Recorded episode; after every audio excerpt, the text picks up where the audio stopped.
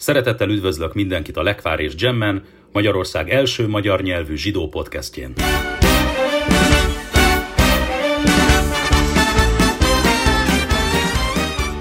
Szeretettel köszöntök mindenkit a Lekvár és Gem Podcast 8. adásában. Pársát Vájt Hanánt fogunk olvasni ezen a szombaton. Úgy is hívják ezt a szombatot, hogy Shabbat Nachamu, az a megnyugvás, a megnyugtatás szombatja, hiszen természetesen ezen a héten, ezen a héten van Tisha B'Av, mikor ez a podcast kijön, talán még éppen Tisha B'Av van.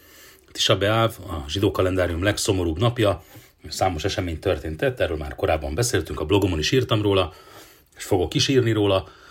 Számos, számos ö, ö, ö, tragikus esemény történt, főként a két Jeruzsálemi szentély lerombolásának az időpontja, vagy a lerombolás kezdetének az időpontja, ez Áv hónap 9-e, és az ezt követő szombaton híres Haftarát olvasunk Ézsaiás proféta könyvéből, Ézsaiás proféta könyvének 40. fejezetének első 1-től 26-ig olvassuk a, ezt a megnyugtató Haftarát, Nachamu, Nachamu, Ami, legyetek megnyugodva, legyetek megnyugodva népem, mert úgy írja a Tóra, imien idechecha mikcia somáim, mi samika beccha sem lokecha, mi samika hecha, még ha, szét, még ha el is foglak benneteket szórni a föld négy sarkára, onnan is összeszed benneteket, onnan is össze, e, összegyűjt majd benneteket az örökkévaló Isten, és ezen a héten olvassuk, hogy a, a, annak a, hogy, hogy is mondjam, azt a,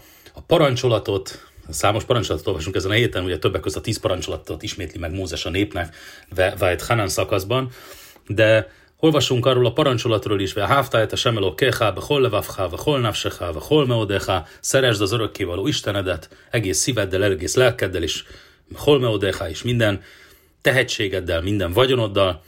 Ugye ez egy olyan micva, olyan micva, amelyet, olyan parancsolat, amelyet mindannyian magunkénak tudjuk érezni, bármilyen, bármilyen tehetsége van az embernek, bármihez van egy kis, ö, ö, egy kicsit nagyobb affinitása, akkor azt érdemes és helyes volna a teremtő szolgálatára, a zsidó nép, a Tóra szolgálatára, Izrael szolgálatára fordítani. Most ö, ö, Tisha B'Ávkor nem szoktunk, nem szoktunk Tórát tanulni, és a Talmud azt mondja, a Táni traktátus 30. oldalán azt mondja a Talmud, hogy tilos Tisabávkor Tórát tanulni, mert hiszen, mert hiszen a Tóra tanulás örömöt okoz, és Tisabávkor minden öröm, minden öröm meg van tiltva. Most a, a vélemény szerint, Rabbi Yehuda véleménye szerint a Talmudban az iun, a, a részletes tanulás, valaminek a részletes tanulása, az, az megengedett is a beávkor, és ennek az oka, amiért ez megengedett is a beávkor, az az, mondják a kommentátorok, mert a, ugyan a tanulás öröm, de főként olyanok, olyan dolgokkal kapcsolatban, amelyeket az ember már ismer. A számunkra ismeretlen dolgok, azok a szugják, azok a témakörök, amelyeket az emberek számára ismeretlenek, amíg azt elsajátítjuk, ez bizony fáradtságos, izzadságos, verejtékes munkával jár.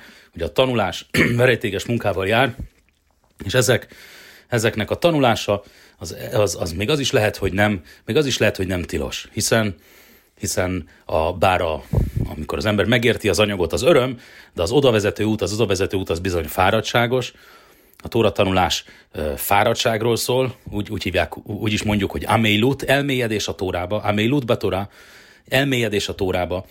Az ebben való elmélyedés az, az, az egy intellektuális kihívás, az egy birkózás az ember intellektusával, szóval a Rabbi Júda véleménye szerint az ilyen, az ilyen nehezen megtanulható, az ember számára korábban ismeretlen, ismeretlen szugják, ismeretlen uh, témakörök, ezek, uh, ezek, ezeket, uh, ezeket meg lehet engedni Tisabávkor. De mégis az általános szokás az az, hogy ezen a napon nem szoktunk tanulni, hogyha ennek megfelelően a heti szakasz magyarázat is most elmarad, ugyanakkor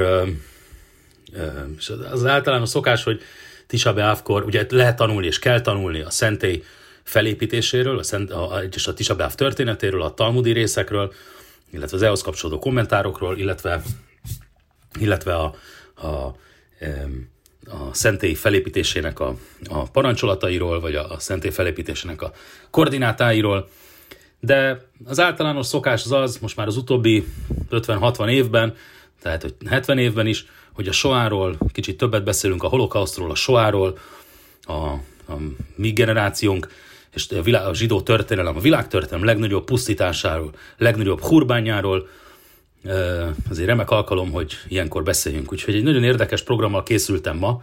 Első vendégem a podcast állandó alachikus szakértője, Oberlander Baruch Rabbi, a Budapesti Ortodox Rabinátus vezetője, mesterem, akivel a gyásznapokról, a, a holokauszt emléknapról beszélünk, hiszen hiszen a holokausztot követően a magyarországi, akkor még létező magyarországi ortodox hitközség Szivánhó 20-át jelölte ki holokauszt emléknapnak. Érdemes tudni, hogy Szivánhó 20-án, Szivánhó 20 az évszázadok óta egy, egy bevett emléknap a zsidó kalendáriumban, még a, még a Báli Toszfot idején, tehát a 11.-12. században, pardon, kicsit később, a 13. században jelölték ki, nem sokkal azzal, nem so, akkor volt egy vérvád Franciaországban, és nem sokkal később, tíz évvel később kiűzték a zsidókat Franciaországban, vagy Franciaországból, és csak jóval később tudtak oda visszatérni.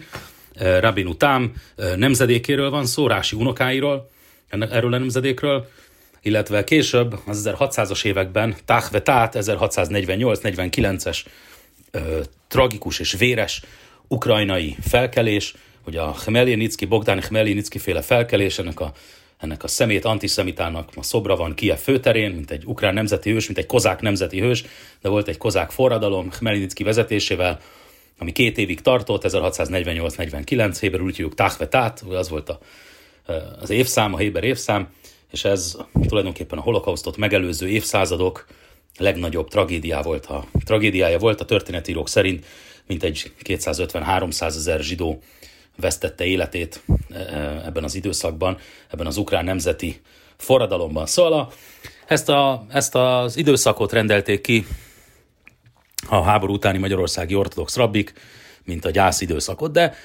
sajnos a zsidó kalendáriumban van elég nap, amikor gyászolni tudunk, sajnos a zsidó történelem sok gyászt, sok gyászt látott, a történetünk nem, nincsen, nem mentes a tragikus epizódoktól, a tragikus időszakoktól, Úgyhogy ennek, ezt az adást, ennek a tragédiának szenvedem, ez egy ö, szenvedélyem egyébként, ö, ennek az adásnak az elkészítése külön öröm volt számomra, és ö, ö, azt, azt tervezem, hogy a jövőben hasonló beszélgetéseket még majd fogok készíteni holokauszt túlélőkkel, vagy második generációs holokauszt túlélővel. Tehát az első beszélgetés ma Oberlander Baruch Rabbival lesz, ezután, ezután vendége elfogadta a műsorba való meghívást Zoltai Gusztáv, Guszti bácsi, Guszti bátyó, a Magyarországi Zsidó Hitközségek Szövetségének korábbi ügyvezetője. Ugye Guszti 27 éven keresztül szolgálta a magyarországi zsidóságot, nem igaz, ennél sokkal tovább, és azóta is szolgálja a magyarországi zsidóságot, de pozícióban, hivatalos pozícióban 27 évig szolgálta a magyarországi zsidóságot. Sajnos méltánytalan módon ö, tették félre, méltánytalan módon van mellőzve, számos támadás célpontja mai napig is, mocskolódó támadások célpontja, amiről majd a szadás végén beszélek. Guszti bátyámmal egy nagyon hosszan, nagyon hosszú beszélgetést rögzítettem, több mint egy órás, ugyanakkor tényleg arra buzdítalak mindenkit, hogy egy részletben, két részletben, három részletben érdemes meghallgatni ezt a beszélgetést, mert Gusztinak rendkívül érdekes a története, tragikus és rendkívül érdekes története van, hogyan volt képes valaki a, a, a, a a, a pusztulásból, a tragédiából egy ilyen sikeres és ilyen produktív életutat ö, letudjon, és Grusztinak a héten volt a 85. születésnapja, úgyhogy ez is egy remek apropó volt arra, hogy ez a beszélgetés megtörténjen.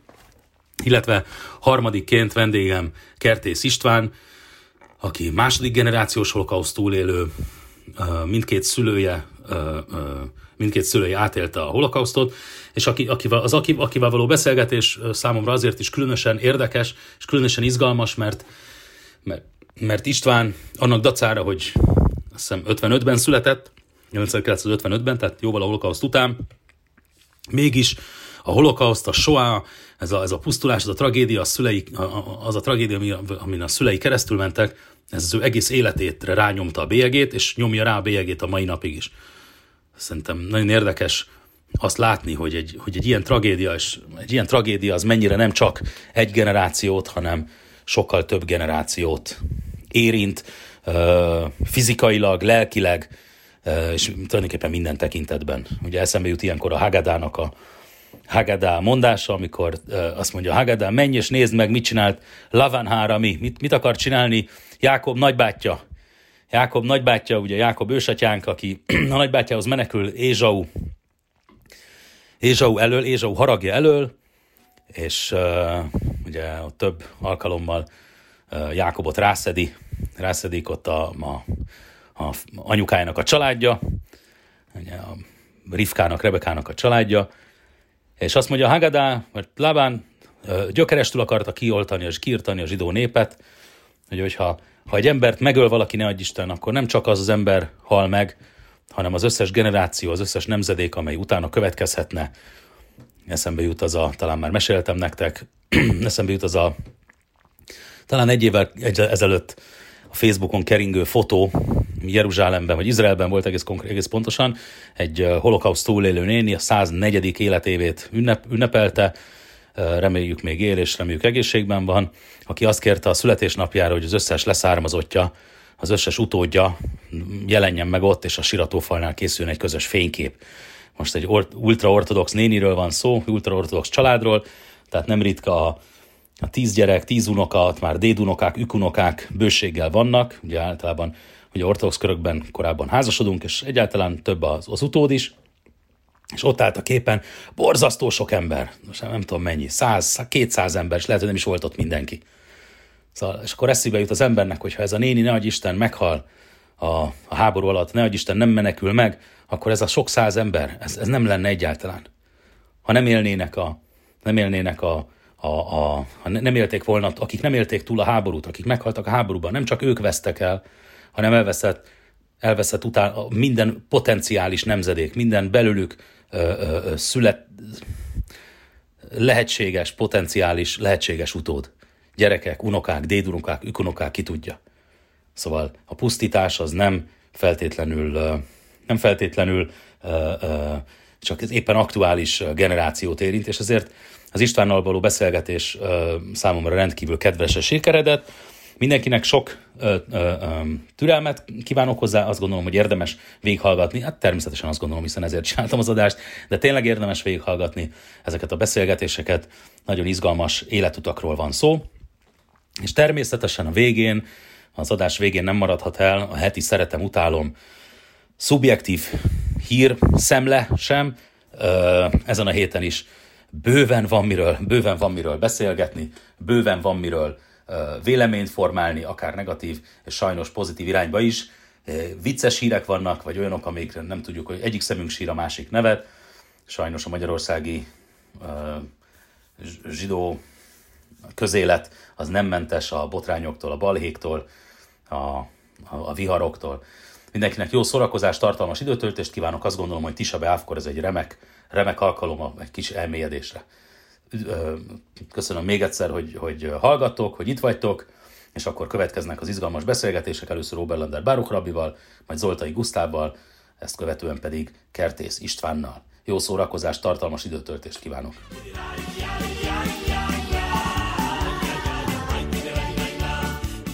Első vendégem Oberlander Baruch rabbi, a budapesti ortodox rabbinátus vezetője, mesterem, szeretettel köszöntelek. Baruch, köszönöm, hogy ismét elfogadtad a meghívást. Állandó vendége vagy a podcastnek. Köszönöm, hogy elfogadtad a meghívást. Jó napot kívánok! Baruch, a, a Tisha B'Av van a héten, ugye benne vagyunk a, a kilenc napban, bőségesen benne vagyunk a Béname Carim a kilenc napban, és az a szokás Tisha B'Avkor, ugye tilos tórát tanulni, nem szoktunk már tórát tanulni már Tisába volt megelőző délutántól, és az a szokás, valahogy kialakult ez a szokás, hogy, hogy, minden, hogy, hogy amellett, hogy tanulunk, a, vagy amellett, hogy foglalkozunk a szentély lerombolásának történetével, emellett foglalkozunk más tragédiákkal a zsidó történelemben. Például a holokausztól a legfrissebb és egyébként legnagyobb tragédiával a történetünkben.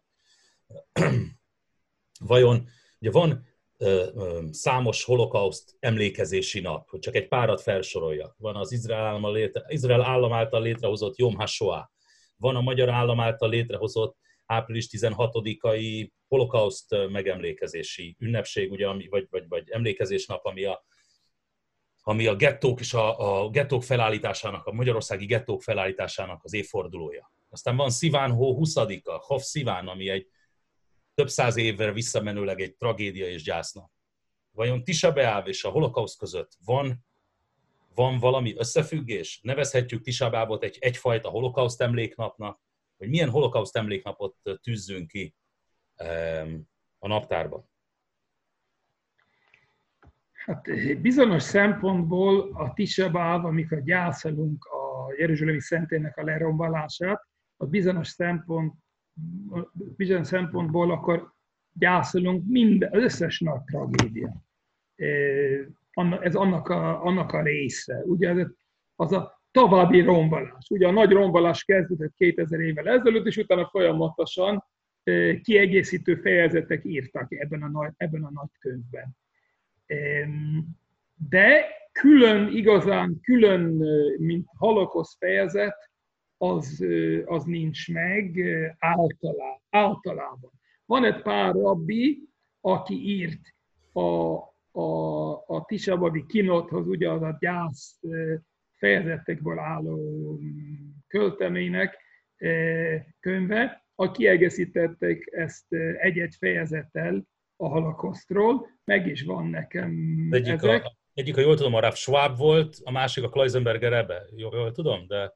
Lehet, nem a Kleisenberger Rebbe, a Weissmandl rabbi, aki a Szlovákiában. A Mitrai rabbinak a veje volt, a Bobovi Rebbe írt egyet, a Wozner rabbi, aki magyar származású, Békben nőtt fel. Van egy páran, de, de a tény az, hogy nem, nem nagyon elterjedtek ezek.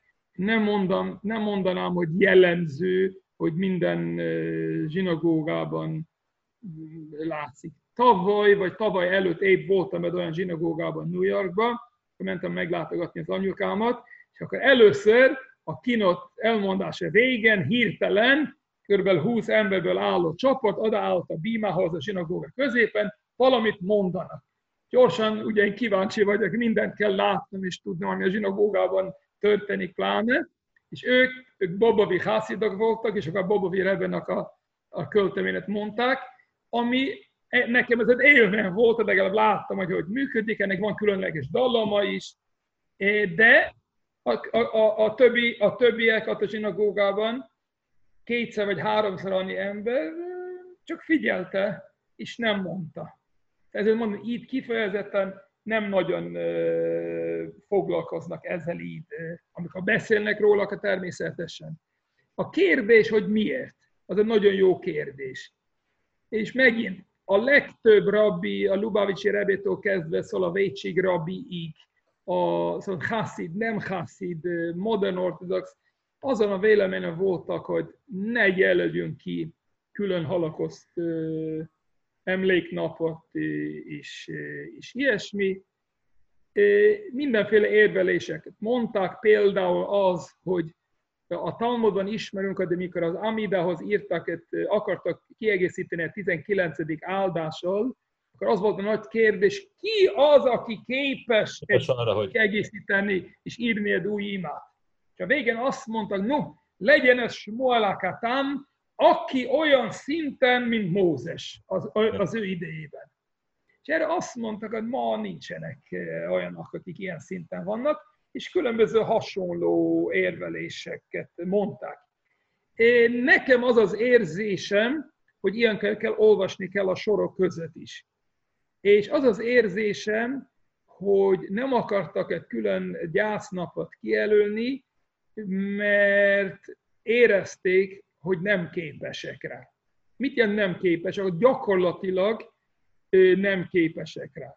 Például vegyünk azokat a holokoszt emlék, emle, megemlékezések, ami van itt Magyarországon egész nyáron, talán idén, idén nem, mert a, a világjárvány miatt, de általában. Ugye, hó, megjelenik valamelyik labban mindig előred egész oldal, dátumokkal, címekkel, mikor, hol lesz.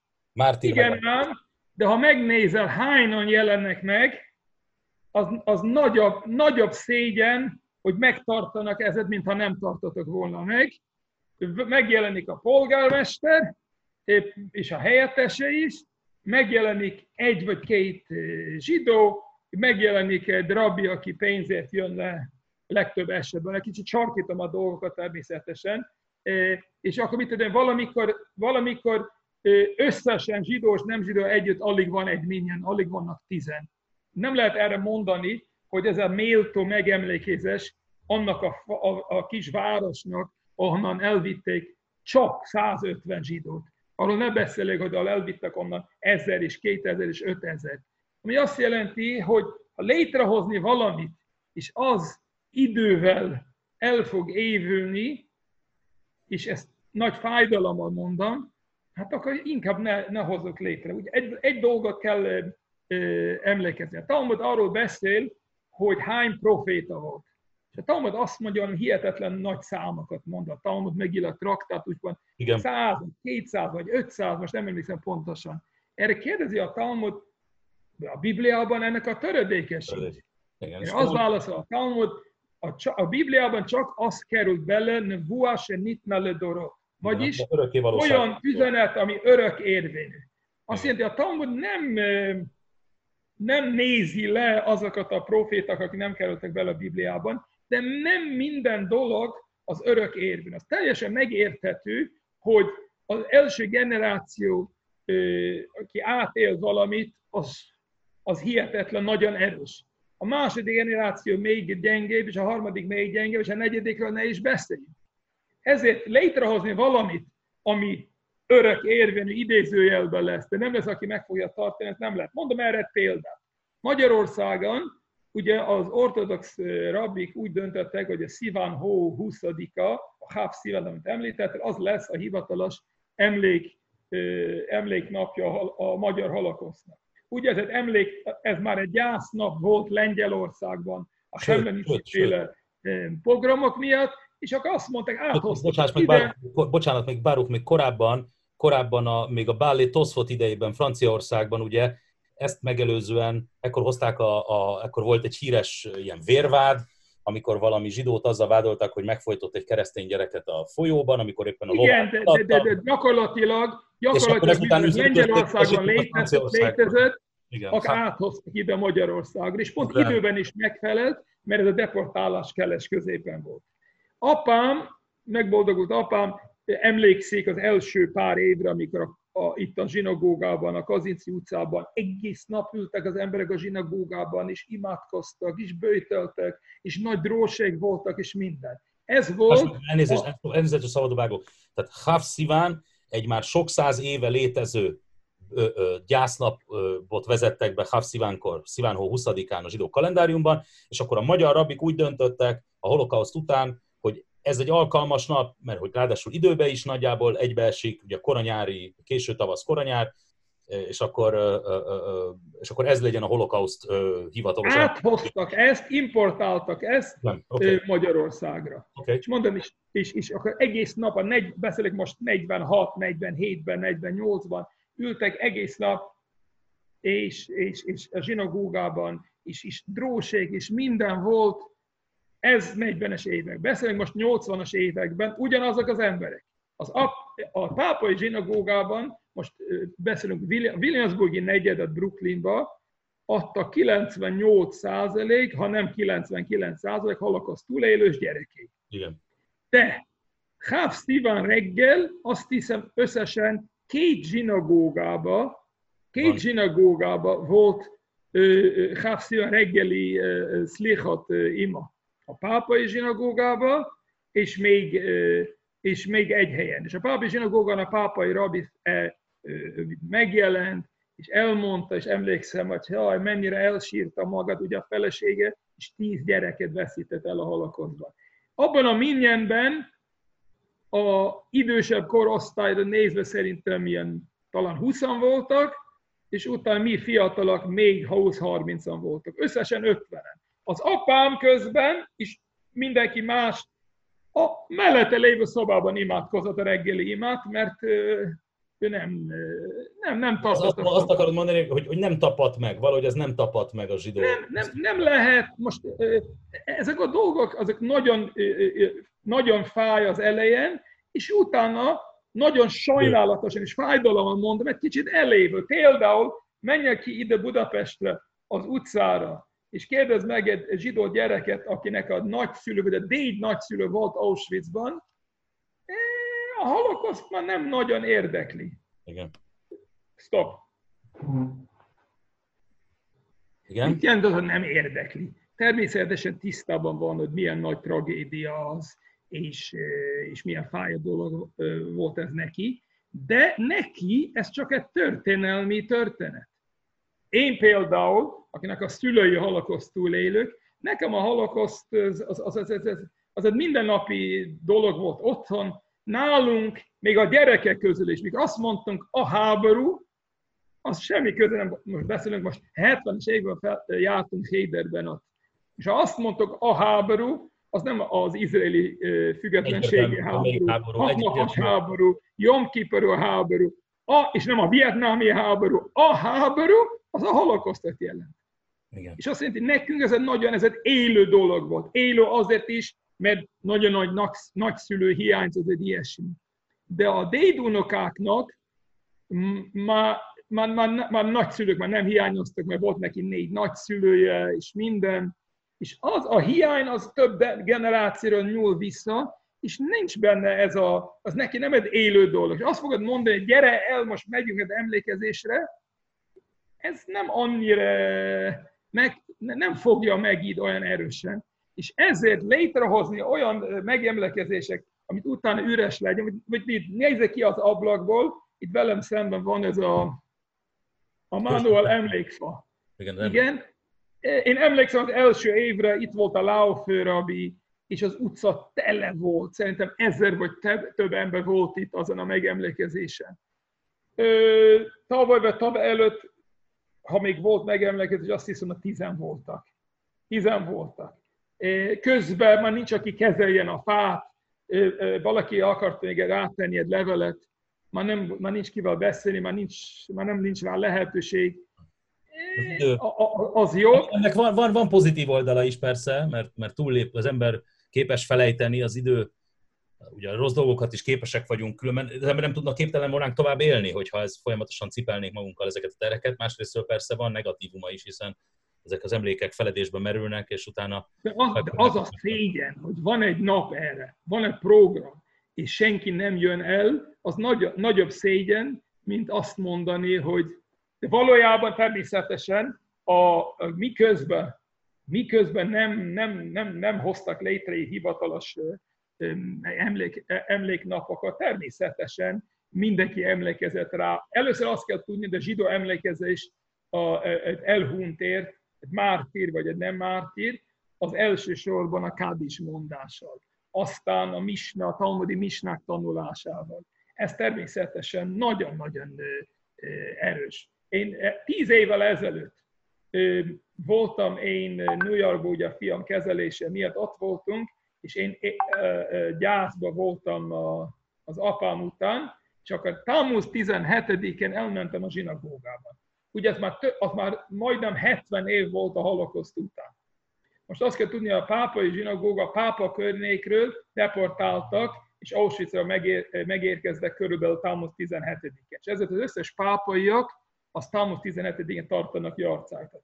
Most 70 év a holokoszt után én nem tudtam előimádkozni, órát, másfél órát kellett várnom, hogy végre tudjak valahol elimádkozni ott, mert minden, mindenhol valaki imádkozott, mert járcátja volt halálozási évfordulója. 70 év a holokoszt után. Azt jelenti, nincs szó arról, hogy bárki elfelejtkezett volna. Nem, természetesen nem, persze. De az, hogy csinálunk egy hivatalos napot, és senki nem jön el erre a programra, az jobb nem, nem, nem, nem, nem csinálni. Ezért mondom, hogy a sorok között lehet olvasni, hogy a rabik mindenféle érveléseket mondták, és valójában erre céloztak. Hogy úgy éreztek, hogy mi nem vagyunk képesek, hát ha voltak proféták, akinek az üzenetei nem, nem volt örök érvényű, akkor mi rabik, a mi, a mi intézkedésünk lesz örök érvényű?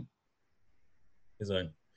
Annál is inkább, mert ha jól emlékszem, akkor a, a Tánis traktátusban, Táni traktátus uh, Hoftet környékén, ott ugye, amikor Tisabávról van szó, hogy mik történtek Tisabávról, ott a Talmud az első szentébeli történéseket említi, és aztán amikor kérdező, hogy mi volt a második szentében, akkor második szenté idején akkor azt, azt, azt mondja, ha jól emlékszem, valahogy úgy, hogy, hogy, hogy feltételezzük, hogy, hogy, hogy, a, hogy a második szenté is Tisabávkor történt, mert Tisabáv ez egy ilyen szerencsétlen nap.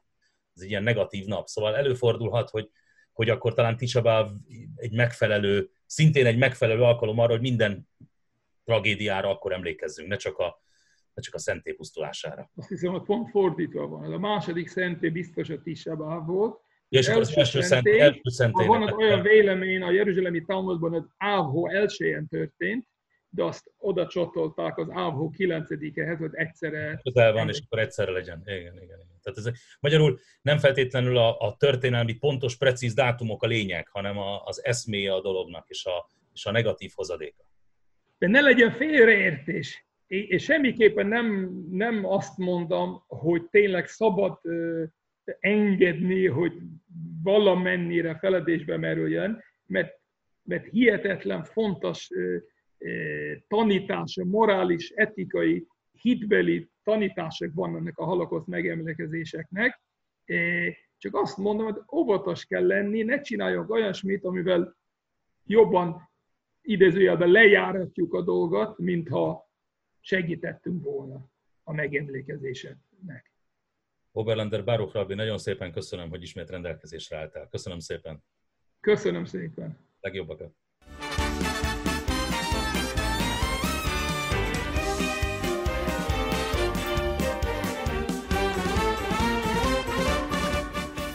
Következő vendégem Zoltai Gusztáv, a Mazsihisz, a Magyarországi Zsidó Hitközségek Szövetségének volt ügyvezetője, akinek egyébként pont a héten volt a 85. születésnapja, ezúton is jó kívánságaimat fejezem ki a Lekvár és Jam olvasói és hallgatói nevében is.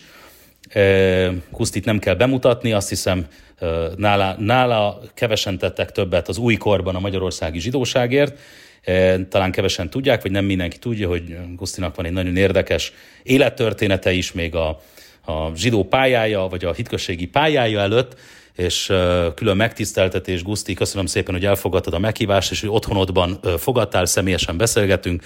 Boldog születésnapot, jó egészséget természetesen, bis 120, hogy mifelénk mondják. Mázoltov. És akkor mennék is rögtön az első kérdésre. Egy kicsit mesélj a gyerekkorodról. Légy szíves. Most már elég sok helyen el kellett mondanom, így Igen, ezért is kellemetlen a dolog, de azért hát, ha valaki nem hallotta még, mert szuper izgi. Hát természetes apai, anyai ágon mindegy ágon zsidó voltam, nagyszülők ágáról is mind a kettőről, illetve zsidó vagyok. A Briszem ugyanúgy megvolt, sőt Újpesten az ortodoxoknál volt, mert ott laktunk. A... De újpesti vagy te is? E, ott születni, ott születtem. Az én édesapám is, családja is. E, és kérlek szépen, Újpesten, ahol laktunk, a Lőrinc utcában, ott volt az ortodox sül, és ott csinálták a briszemet. Ugye az újpesti szülőotthonban születtem, apám az orvosi műszerész szólt szakmáját tekintve, anyám az gyárba dolgozott, de az már csak a későbbiek folyamán addig otthon volt. Testvérek? Én, testvérem nem volt, csak unokatestvéreim voltak ilyet, tehát még van, de már csak... Más szüleid éltek, mikor felnőttél? A nagyapám, tehát akiről a nevemet kaptam, tehát én is cukker, vagyok, mint ő volt, az a első világháborúban halt meg tífuszba, és a nagymama, tehát apai ági nagymama, az kilenc gyereket nevelt egyedül. Ah. Óbudán laktak, a Raktár utcában. Uh-huh. Ők óbudaiak voltak, és hát aztán úgy tudott megélni, hogy újságot hordott ki, és közben felfedezték, hogy a George Cukor az rokonunk. És, a hollywoodi. Igen, és akkor hát vele leveleztek, és attól kezdve minden hónapban x dollárt, én már nem, nem tudom, mert csak meséből, hogy mennyit küldött, tehát akkor egy kicsit könnyebb volt. És hát a gyerekek közben nőtek, nőtek, na most ebből összes... Bocsáss meg, Gusztinára, hogy mikor születtél, hányban? 35. 35, oké. Okay és hát aztán, amikor már jöttek a 40-es évekbe a zsidó törvények, akkor a család összeköltözött, tehát Újpestről elköltöztünk mi is, Pestre, a hetedik kerületbe, a Szövetség utcába, egy nagy három és fél szobás polgári lakásba, ahol apám testvére és a két gyereke, az egyik még él, hála Isten, a másik az tavaly halt meg, és ők, azon kívül a nagyniném, aki később a gyámom lett, és a, nagypa, a nagymama, tehát anyai, uh-huh. nagy, apai nagymama laktunk együtt a Szövetség utcába. Hát én egyedül voltam otthon állandóan, mert apám már a, azt hiszem akkor már bevonult munkaszolgálatra, amire emlékszem, hogy kísértük ki őt a Szövetség utca és Rákoszű sarkán szállt föl a villamosra, de egy cipővel. Amikor ment a behívóra a munkaszolgálatra. Igen, Hányszor szor... volt bent, bocsánat? Tessék? Hány, hány munkaszolgál, hányszor volt? Egyszer, Egyszer. akkor vitték be, és be kellett neki bevonulni, és ö, ö, Kísértétek combig ki? volt gipszelve, mert előző este akkor már nem dolgozhatott a szakmájába, és az Alcman textilműveknél volt valahol a Bátor utcában volt a lerakat, ilyen rakodó munkás.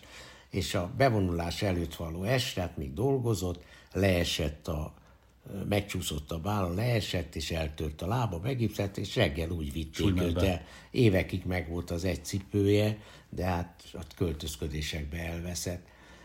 És hát én akkor otthon maradtam, anyám bejárt dolgozni az Egyesült Izzóba minden nap, és én egyedül voltam otthon, egy hátizsákba bekészítve minden. Most beszélünk 1940? Ez már 43. Három körül, ha? és amikor megszólalt a sziréna, illetve bemondták, hogy légiriadó, légiveszély, stb., akkor én mentem a pincébe a csomaggal, hát ez az, amire vissza tudok emlékezni, akkor már az anyai nagyanyám, te, a, tehát anyámnak az anyja, ő neki anyámnak a testvére, az már akkor elvitték őket Auschwitzba, Újpestből őket júniusba vitték el. Mm-hmm. És hogy, hogy titeket nem? Hogy, hogy a hát, mert mi nem Újpesten laktunk. Mi akkor Ma Újpestet ürítették ki. Újpesten, igen. Hát minden, ők a gázba végezték természetes, és hát isteni csoda volt, nagyon sok ilyen isteni csoda volt az életemben, meg hála Isten még van is, hogy két gyerekük volt, nekik egy lányuk, meg egy fiúk, 11 néhány évesek voltak, egyik másik kisebb valamivel, de édes unokatestvérek voltak a férfeleség, és a gyerekek hát nem épp gyerekek születtek, nem tudtak menni, nem tudtak semmit sem, nem tudtak beszélni, de ők a gettóba kerülés, illetve a, a elvitel előtt egy pár héttel mind a ketten meghaltak, és olyan lettek temetve, úgyhogy hát legalább, Nem kellett legalább, legalább nem, tisztességes halált haltak. Így, és nem. így van, így van. Na és akkor Szörnyű. hát közben hát már nem tudom, dátumokra nem igazán tudok visszaemlékezni, hm. amikor jött az, hogy ki kell, zsidó, csillagos ház volt a Szövetség utca, a miénk, azt hiszem összesen három nem zsidó lakott. És beköltöztettek az, hozzátok? Egyik, még akkor nem, az egyik az nyilas volt. De egyébként nem volt a, a házban senkivel különösebben problémánk, és mikor jött a törvény, hogy el kellett, kiürítették ki a csillagos házakat, akkor nem tudtunk elmenni ebbe a nemzetközi vét, nem volt ez a suszpajzunk, vagy minek hívták, mert hát nem volt pénzünk megvenni. Ott volt a nagynéném, aki hát nem ment férhez, akkor hát 40 valahány éves volt, meg a közel 80 év, vagy 70 valahány éves nagymama, az a, apám testvérének a fia, a kislányt, aki 42-ben született, azt kivitték Óbudára, a, apám egyik testvére a smádolt volt, és azokhoz vitték ki, hát nem tudták róla, hogy zsidó, és a gyerek ott menekült meg, és egyszer csak reggel jöttek, a, ketten maradtunk a házba, két család, szegény hájék, úgy hívták őket, ez egy hát modern ortodox család Aha. volt, a fia az rabi képzős volt, és avatás előtt két héttel vitték el Auschwitzba, őt meg is halt és hát olyan megkeserülő család volt. Mi maradtunk ott, meg ők többiek elmentek, azok el tudtak menni a védett házakba. És reggel kolompoltak, le kellett menni az udvarra, a nagymamát beágyazták, mi a két gyerek otthon maradtunk, a lakásba, a kis húgunkat pedig a, egy sváb hát ház megbizottunk volt, az magához vette, hogy nehogy elvigyék, vagy ne csináljanak vele valamit, és elég az hozzá, hogy a, ö, a ház megbízott szólta, nem tudom, nyilasok, meg csendőrök, meg rendőrök, hát én nem tudom, kik voltak, emlékszem, úgy már nem arcra, de tudom, hogy sokan voltak, többen voltak, és mondta ez a ház megbízott meg, hogy engedjék föl az egyik nőt, mert ott van két gyerek, hát három, de az már akkor el, az már nála volt, akkor a lakásba, szomszédba laktak. Igen. Tehát meg volt menekülve, és addig-addig, hogy elkezdte a nyilas, hogy egyikük menjen vissza. És akkor a három nő, a apámnak, a, tehát anyám, a nagynéném, apámnak a testvére, és ő maga az apám, aki aztán a gyámom lett a nagynéném, ők elkezdtek vitatkozni, hogy ki maradjon. És akkor mondták, hogy Rózsi maradjon, mert neki egy veséje van, ő beteg, akkor anyám azt mondta a unokabátyának az anyjára, unokaöcsémnek az anyjára, kilenc hónappal volt fiatalabb az unokaöcsém, hogy én, ő nem vagyok olyan jó anya, mint a Piri, az az, én anyám volt. Na mindegy, a lényeg az, hogy egyikük sem maradt ott, hanem a nagynéném maradt ott. És őket elvitték és akkor még éjjel még... Őket elvitték Auschwitzba? Nem Auschwitzba nem. vitték, még, a új, még csak... új laki téglagyárba. Ah, okay. És onnan anyám még megszökött, hazajött. De hát nem maradt ott csak egy éjszaka, és már megint jöttek, megint elvitték.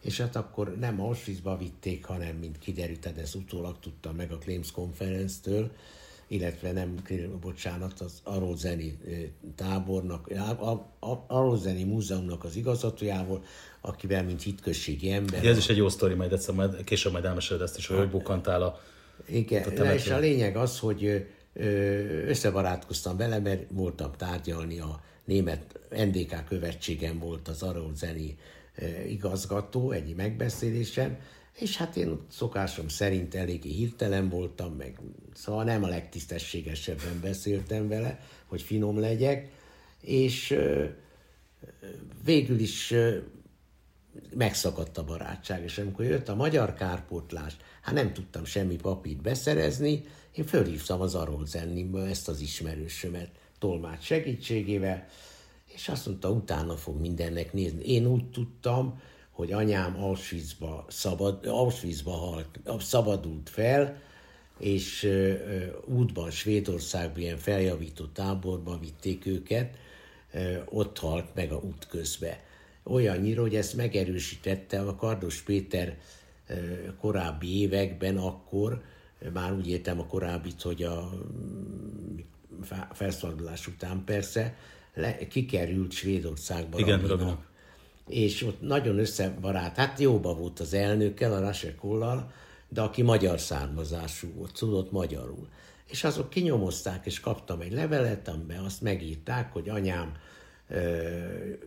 Svédországban valami temetőben van eltemette. Na hozzá kell tenni, az egészben semmi nem volt igaz, hm. mint kiderült a minden. Ő, ő Auschwitzból átkerült volt a Auschwitzba, de az, ott rajta is van az emlékművön, illetve hát a táblán, a magyar pavilonba, de onnan bekerült Bergen-Belsenbe, és a Tifuszlágerbe került. És a Tifuszlágerben érte meg a felszabadulást, és bevitték, akkor már angolok szabadították föl, Igen. és az angolok, angol katonai kórházba bevitték, és ott Sokat. két nap múlva meghalt. Hát azt már azt hiszem elmondtam több helyen, hogy én kim voltam természetes Bergenben, illetve Lübeckbe, azóta is az az e-mail címem, a Lübeck, Igen. és hát kimentünk a Bergenben ünnepségre, a Lanz Tibi kollégámmal, aki ismered a Lanz Tibit, Igen. és elég az hozzá, hogy a, elmentünk Lübeckbe, béreltünk egy autót, és elmentünk Lübeckbe hát pekünkre Sabesz volt, szombat volt, megtaláltuk a temetőt, a város közepén volt, de ha létezik ilyen egy temető szép, az nagyon szép volt.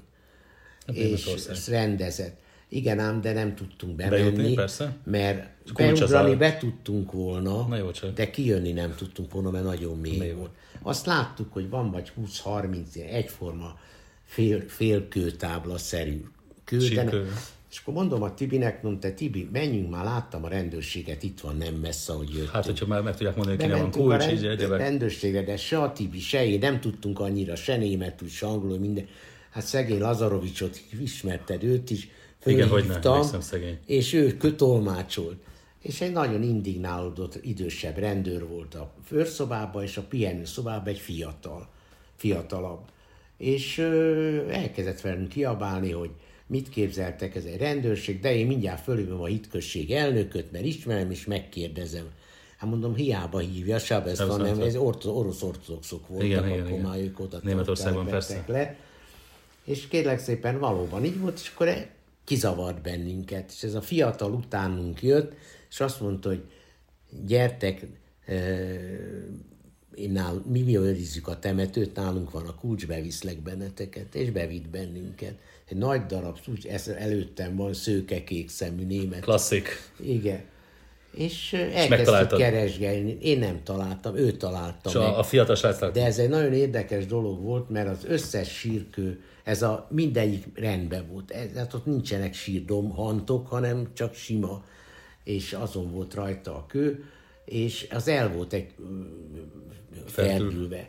És én kezdtem igazgatni, és ez rám szólt a német, hogy ne bánsd, ő már tudja, hogy viszitek haza. És, akkor és így is lett? Hát így lett. Exhumáltátok és hazahoztátok? Hát nagyon kemény dolog volt, mert hát izraeli rabinátustól kellett engedély, meg minden, de hát akkor még meg, akkor volt, meg lehetett oldani az ilyesmit. Minden meg volt oldva. És, és hát szegény Garami Laci bácsival, aki akkor a Hevra igazgatója van, ő ment ki, mi meg a határon vártuk, és az volt az érdekes, hát érdekes, hogy azt mondta az elnök, hát zsidó, hát mit mondta te zsidó, azt hogy itt árvíz volt, és hogyha már nem találunk semmit, akkor Lehet, ki kell fizetni, ez volt az első dolga. És na most, hát mit mondjak, összerakták ortodox, ortodox szokás szerint, az új perceket megtalálták 60 év után. Teljesen a, a, Már bocsánat, hogy ilyet kérdezek, de a, sí, a koporsó szétmálott már nyilván? Hát semmi nem volt ott, semmi nem csak volt a csontok. És akkor és hát a csontokat. a dolgokat, konzuli engedélytől kezdve mindent. De most járunk hányban? 80? Hát 96 96-ban, aha. 96, igen. És lényeg az, hogy a ö, hazahozattam, és hát természetes ortodox koporsó, minden és a határtól kísértük mi a, be, a, hogy hívják a temetőbe. Igen, ám csak az volt, hogy én közben az unokámnak a születésnapjára megígértem, hogy kiviszem őket Izraelba, őt. És már akkor ö, meg volt a repülőjegy, és másnap utaztunk volna. Ha. És akkor a rabiságtól szegény Dajcsidú, a Dajcs főrabi úr ö, mondta, hogy nem baj, nyugodtan utazzak el, csak valakit fizessek meg, aki éjszel, éjjel marad és őrzi a... Hogy... Igen, hallottat. Hát elintéztem azt is, és akkor elmentünk, hazajöttünk, és akkor meg volt az újra temetés. És, hát, és ez bocsáss meg, hogy egy ilyen ö, személyes igen. dolgot kérdezek, de ez számodra emocionálisan milyen érzés volt az, az újratemetés? Úgy, úgy érzed, hogy hazajött anyu, volt egy ilyen Na, bezáródik a kör típusú érzése? kiábrándító dolgot fogok mondani, de ténykérdés. Én nekem nem nagyon voltak emlékképeim sajnos az Igen. anyámról. Nem voltak azért, mert ő reggeltől estig dolgozott, én vagy egyedül voltam, vagy úgy Újpesten, nagymamánál, még itt, még mielőtt elvitték őket Alpizba. Hát nem voltam olyan kicsi, 8 éves Na voltam. Jó, de, hát, okay. de szóval túlzottan sok emlékképem nincsen meg hát ő dolgozott, csak vasárnap voltunk tulajdonképpen, ha együtt voltunk. És nem ez, ez igazából maga a tény egy megnyugvás volt nekem, hogy ez, ez tehát volt hova mennem a temetőbe. Apám az Igen. a hidegség ironomajori emlékmű van, hogy tömegsírba van, mert ő hol, pardon? Ide, hidegség ironomajorba halt. Ott, az hol van? Hát Sopron mellett. Aha, oké, okay, bocsánat. És őket hazahozták, és el, ott vannak eltemetve. A, a, egy, egy, egy keverachimba, egy tömegsírba. Igen, a, a hidegség Ilona Majori, hogy hívják, mártiroknak a, a, a emlékműve alatt vannak, amit hazahoztak.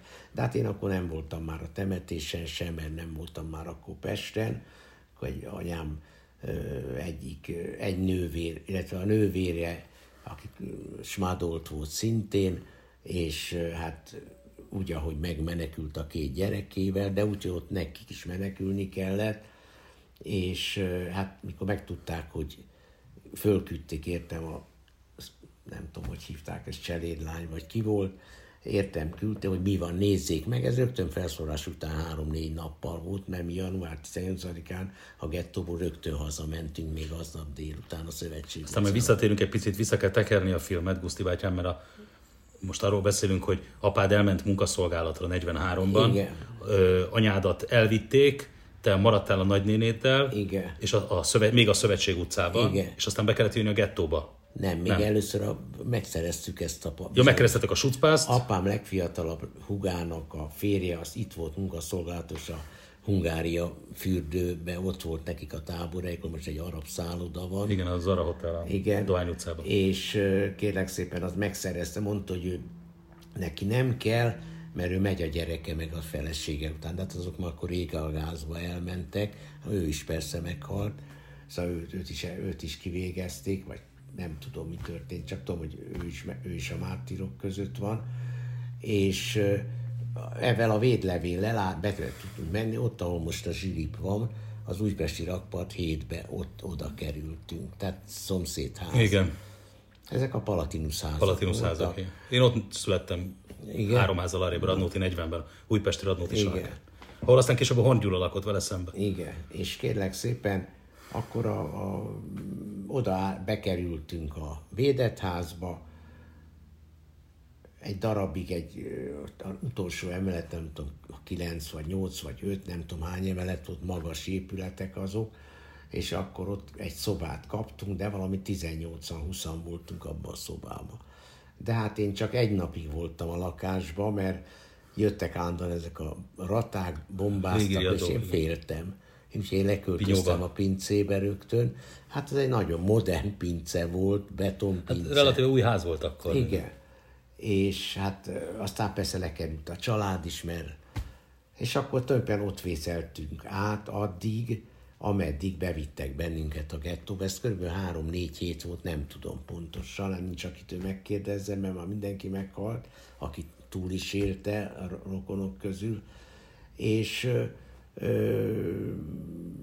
még arra ilyen epizódokra emlékszem, ott volt az unokanővérem, az unokaöcsém, a nagymama meg a nagynéném voltunk együtt, és a nagy unoka nővéremnek volt egy udvarlója, aztán később a hétkeleti vendéglátónak volt az igazgatója, és ők, amikor jelezték, hogy jönnek a nyilasok, mert jöttek állandóan igazoltatni, mert mit, mit csinálni, akkor ők ki, megcsináltak egy fáspincét úgy, hogy kívülről nem látszott. Befalasztak valamit? Vagy nem, előre hozták, a, és, és akkor oda berohantak.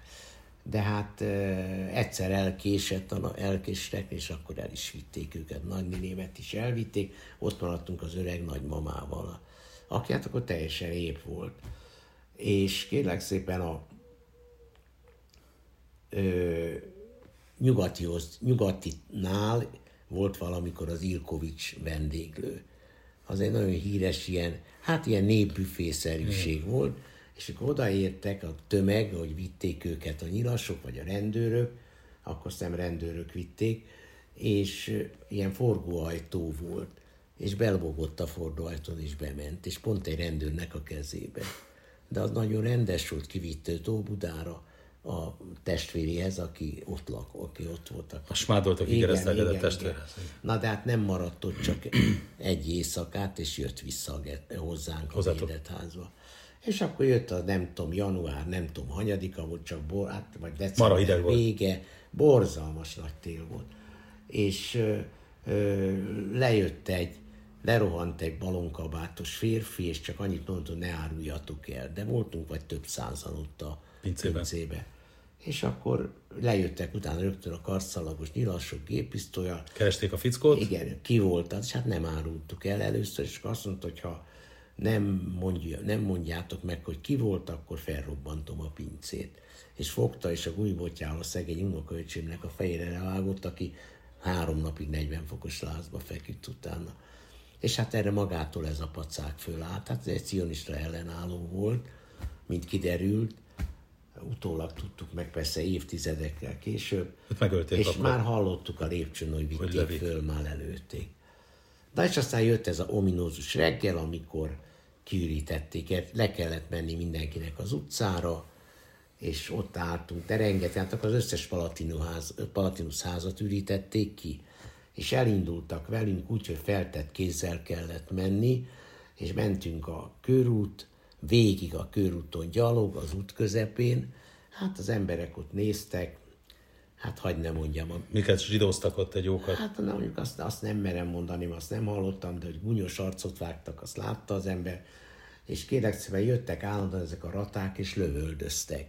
És a, ezek a nyilas kölykök, ezek berohantak a kapu alá, meg ott álltunk így az útvezetőn. Persze. Hát aztán történt-e ott halott, azt, vagy lette halott, azt én nem tudom. Lényeg az egészből az, hogy odaértünk, a, de iszonyatos hideg volt, és én nem tudom miért hiányos öltözetem volt, de hát nem tudom, hogy miért, és odaértünk a körút és Kertész utca sarkára. Nem Kertész, hanem... Nem, nincs sarka, igen. Király, Dob? Dob utca Dob. sarkára. És akkor a fészekig vittek Fél, bennünket. A Dob sarokig, a, a fészeknél volt, a, ahogy hívják, a palánk. A gettó, a gettó bejárata. Igen. És akkor bevittek bennünket a Klauzát térre, de mondom, eszméletlen sokan voltak, amire vissza tudok, vagy gondolok, hát nem tudom.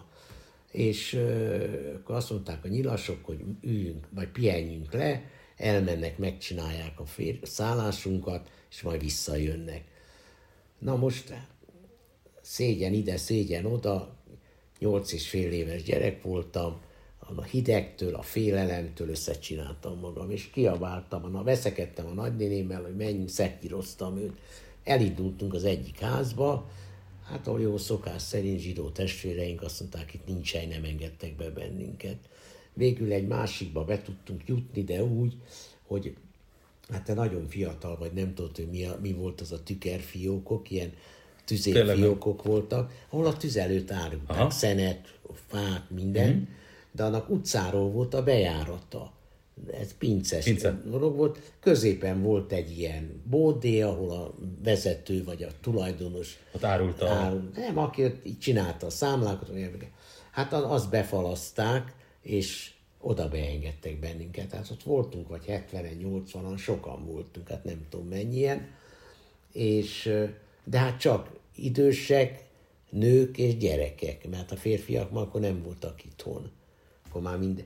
És hát azt sem tudom, hogy mit ettünk, én csak arra elmésztem, hogy volt egy gyárfás, nem tudom elfelejteni, egy gyárfás nevű újságíró, a feleségével volt ott egy idős bácsi, és mindig ment a csajkájával, gyárfás is, neje két személye. Hát mi gyerekek nevettünk ja, ezen, hát mit...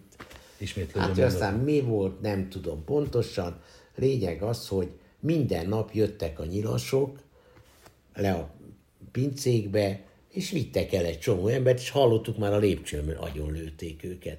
Mi hozzánk nem tudtak bejönni, mert az történt, hogy ennek a bizonyos háznak ma parkoló van ott, a szembe pont az ortodox hitközséggel. Az hitközséggel szembeni parkoló. Hát most azt beépítik talán, hát mint azt. Tudom. Mindegy, igen. És ö, ö, kapott egy valamilyen akna, vagy milyen találatot, és a teljes eleje a háznak bedőlt. Tehát ott nem tudták, hogy élet. És ez nektek szerencse mázli volt? Hát hogy a fenében? Igen, ám, de nek az volt az ára, hogy nem volt nem szabad beszélni. kijönni sem, meg beszélni, beszélni sem. Hát gondold el, hogy két hétig ott ültünk, ott végeztük a dolgunkat, egy ilyen lóca, pad, ilyen deszka volt letéve a falon, annak támaszkodtunk, és amikor az első oroszt megláttuk, és valaki fölállt, akkor láttuk meg, hogy hányan halottak közülünk, mert akkor estek előre. Olyan szorosan ültünk, hogy nem tudtak. És akkor egy bizonyos nap, és mindent lehetett az utcáról hallani, a csizmák dobogását, dobogását amit beszéltek, mindent, tehát nekünk sem volt szabad beszélni. És a nagymama akkor kapott egy, nem tudni mitől, egy ideglázt, és elkezdett ordítani, 41 fokos láza volt. És oda jöttek az öregek, és mondták, hogy... El kéne hallgattatni. Hát nem tudnak mit csinálni, 70-80 ember életéről van szó, meg kell folytani. Most mondták a lányának. Semmire. Na most hát jött a következő isteni csoda, 5 perc a nagymama fölült, és utána még 15 évet élt. Jobban lett. 15 évet élt még utána. Na és akkor, tehát így megúsztuk a, e, ezeket az dolgokat, és egyik nap teljes csend volt. Nem hallottuk a lövöldözést, nem hallottuk a csizmákat, nem hallottuk a beszélgetést. Néha messziről, mert Budán még folytak a harcok, nyilván, hogy azt, azt hallottuk csak. És kérlek szépen utána egyszer csak még jobban megijedtünk, mert hallottunk valami zörgést a falon. Frá, nem tudtuk, hogy mi van, és egyszer csak következőt láttuk meg, vészkiáraton keresztül egy vörös csillagos sapkát. Tudjuk, az orosz katonák ott jöttek, keresték a németeket.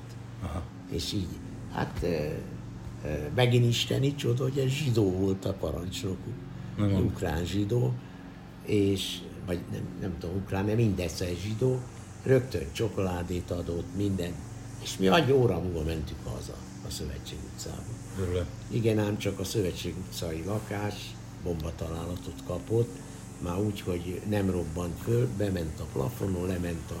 És egy luk volt a lakáson? Egy luk, és az első emleten kiment az utcára, utcára nem robbant föl. És luk volt a födémen fölül is? Igen, alul? igen és hát egy, a konyhát rendbe tudtuk tenni úgy, ahogy, és akkor hát ott voltunk, vagy hatan voltunk, akik a unokanővérem, annak a vőlegénye, a nagynéném, a nagymama, az öcsém meg én, unoköcsém meg én, hatan voltunk. Egy abba a kis szobában, ott tudtunk egy, egy, egy ablakot megcsinálni, hogy ne fázzatok. Na most, és reggel rögtön én meg a unoköcsém lementünk a Dohány utcába, Dohány 88-ban volt a nagynénőmnek az üzlete. Ezt megint nem fog tudni, mi az, hogy OMTK, ez a tejcsarnok volt. Aha. És, de akkor már nem tejcsarnok volt, hanem ilyen vegyes üzlet volt, és nem volt föltörve, hanem ki volt egy cédula, hát valami zsidó üzlet. Tudjuk, a zsidó üzletet nem engedték föltörteni már akkor az oroszok. És aztán sikerült a házmester kinyitotta, nekünk bementünk, és találtunk egy, egy zsák lisztet, meg a, hogy hívják ott a rekeszeket, azt vittük hazát, mert azt nem mi, hanem akkor már jöttek segíteni, és a konyhába, a úgynevezett Sparhelton, ami minden lakásban akkor a gáz mellett volt, tehát gáz persze nem volt, a nagynéném vízzel, hát macet sütött magyarul. Igen, lángos, egy vízes liszt, valami igen, lángost, igen. Nem tudtam. Már egy pillanatra, Guszti, sütött valami lángost. Igen, és akkor hát, mondjuk éhezni, akkor már nem éheztünk, és hát én nem mertem. Akkor Pest, Budán még mentek a harcok, és lehetett látni a nyomjelzős lövedékeket láttuk az ablakból, hát úgy féltem, hogy rossz idegállapotban volt az ember persze, és lementem a pincébe, és hogy bement, lementem a pincébe, az egyik ilyen fás részbe, szomszédunk lakott, és abba a, sző, a mi lakásból a szőnyegünkkel volt kibélelve. Hát én akkor is már botrán csináltam természetes, nem a kellett volna, mert a lakásba beköltöztettek valakit, de nem nagyon hiányzott, szóval meg volt minden, minden a butort nem vitték el. És akkor én lelaktam a pincébe, és aztán napközben följöttem, és egyszer csak kiabáltak a emelet, a földszintről, hogy cukkerék, cukkerék, mert hogy jöttek haza az emberek, egy foglyok, meg zsidók, meg minden, akkor mindig ez, ez volt a történet, hogy kiabált, és akkor kiálltunk a folyosóra, azt hittük, hogy valaki hazajött, hát nem, hanem ez a Pilisi nagynéném anyámnak a huga értem küldte a... És akkor lekerültél Pilisre? És akkor, mikor megtudták, hogy sajnos a nem jött vissza, akkor lekerültem Pilisre. Hát ott jártam két évet iskolába, borzalmas rossz gyerek voltam. Hát nem tudom elmondani. Na, hát, hát, hát nem voltam idegileg, hát abszolút hát persze. nem voltam rendben.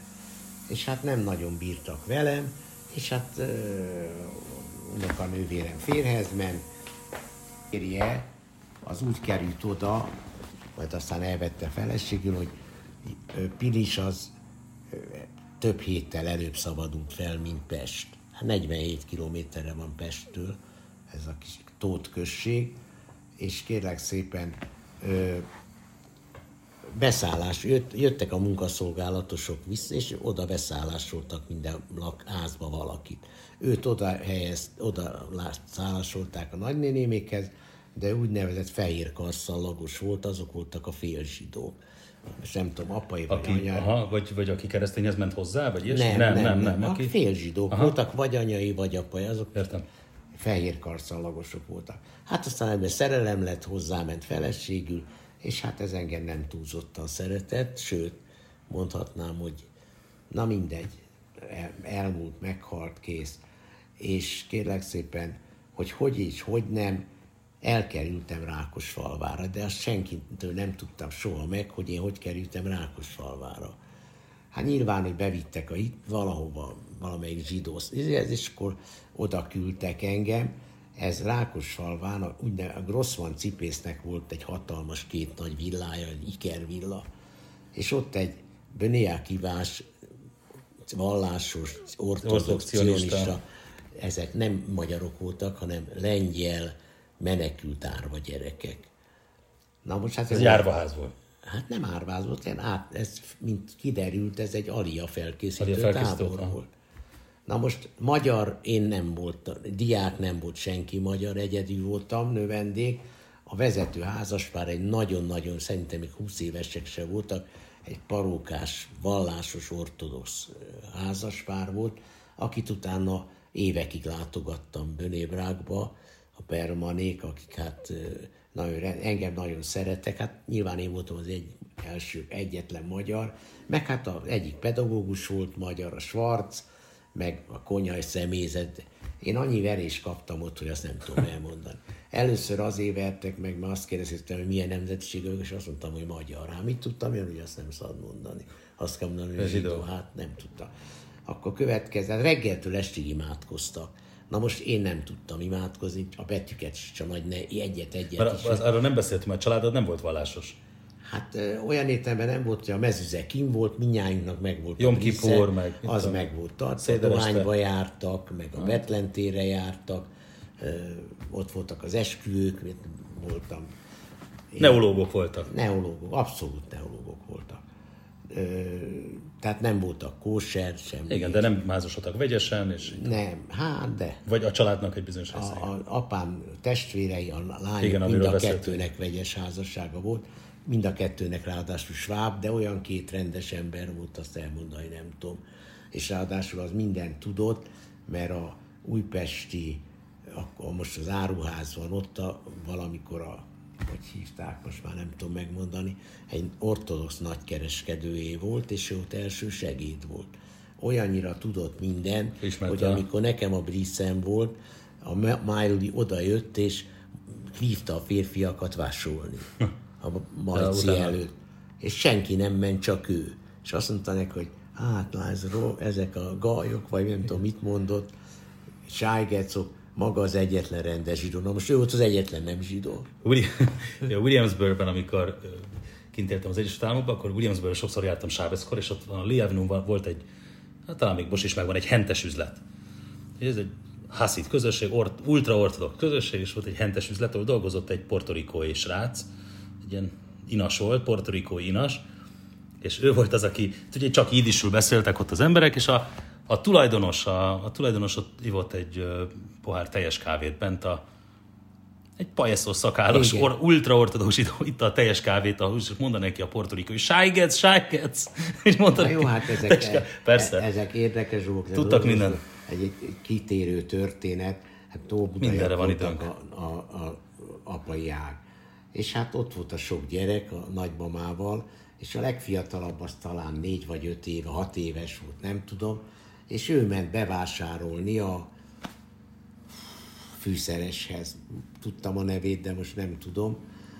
És ment be, és egy csöngő volt az ajtó Igen. felett, bement, Klasszik. kijött a Barombácsi, na eszembe jutott, a Barombácsié volt az üzlet, és azt filembe talizva imádkozott, Davenolt, tehát reggel volt, és a gyerek kért, mit tudom én, akkor még nem voltak csomagoltáruk, minden kimért, és észrevette az a hat éves vagy négy éves gyerek, hogy betesz a, egy 5 dekás vagy 10 dekás súlyt a barombácsi, és azt a barombácsi miért tetszik bennünket becsapni, mi olyan szegények vagyunk. Most ezt a sztorit elmeséltem egy kiduson a hegedűsbe, és mit ad Isten, egy idős néni elkezdett égtelenül zokogni, hát a lánya volt. Nem mond. A, a Sámesza volt a hitközségnek a fiú. Isten. Hát rettenetes dolog, na, ez kitérő. Na minden. A Breakivában, Breakivás, Rákosfalván. Az első, és akkor én láttam, mindenki hajlongott, én is hajlongtam. És amikor lapoztak, én is lapoztam, és egyszer el, hogy hívják, elbénáskodtam, és a Schwarz észrevette, és ő azt mondja, olvass. Hát látták, hogy nem tudok. Hát mit mondjak Tasli? neked? Tesé? Tasli, jött a Tasli? Nem, nem, nem. Bezártak, becsuktak egy szobába, tíz napig, és csak kenyeret és vizet kaptam, és meg, de meg is tanultam. Meg is Működött a pedagógia. Igen, és akkor lényeg az, hogy hát tudták, hogy nekem rokonaim vannak, majd jártak ki látogatni, meg engem is kiengedtek nem egyszer, hogy hajnyek hazát, nem egy távolság volt, és hát várták, a, hogy hívják ott a certifikátot, a beutazási engedélyt.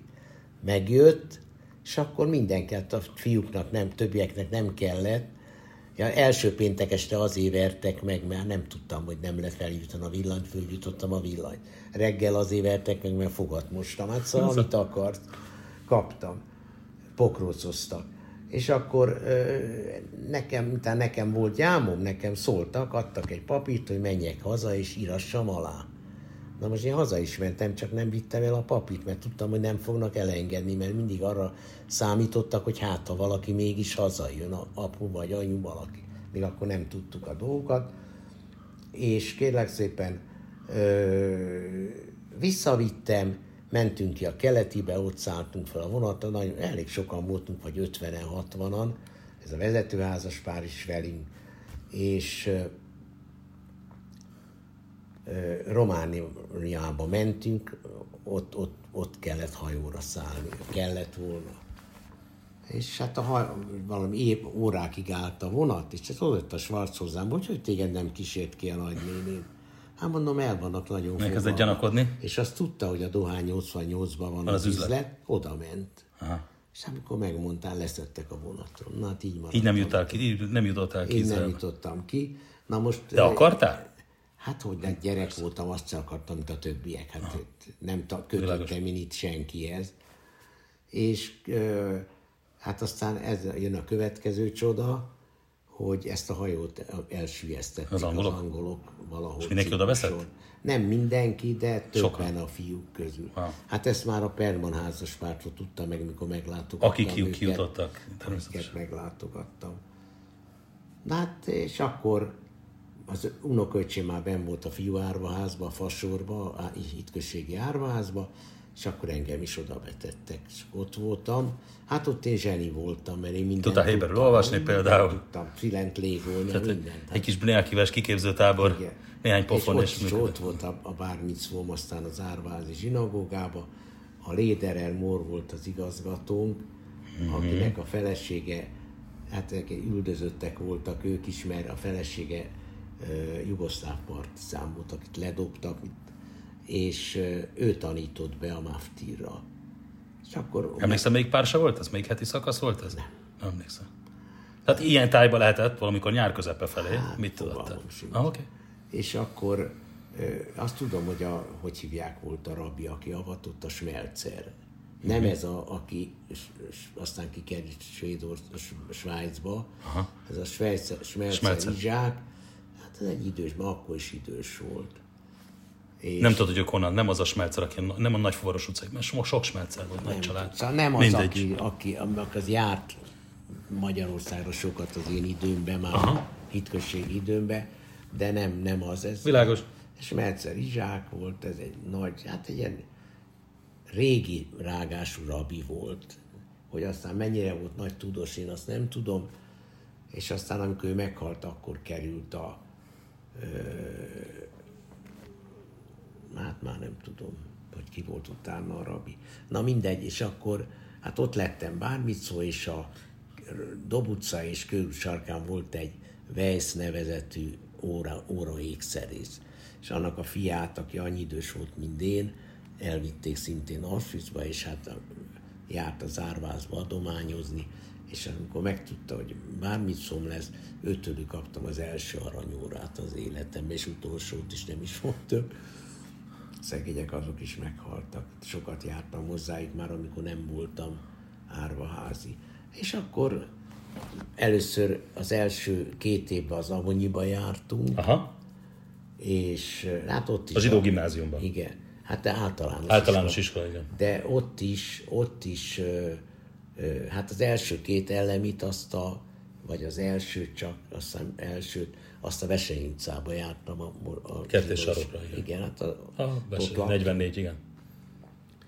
Még arra is emlékszem, amikor jött a más 20 vagy mi hanyadika volt, amikor jött a csillagviselés, és mi már kötelezve voltunk és akkor végigjárt a Ábrányi Emil volt az igazgató, ilyen hülyeség, ilyen nevekre emlékszem, akkor végigjárt az osztályt, és elmondtam, hát titeket is megbélyegeznek, nem tudjátok befejezni az iskolát, de megkapjátok a bizonyítványt, tehát megkaptuk a bizonyítványt. És hát, tudtod folytatni onnan az iskolát? A következőt azt már Pirisen jártam. Pirisen, ja, igen, jártam két ott kezdődött az űr.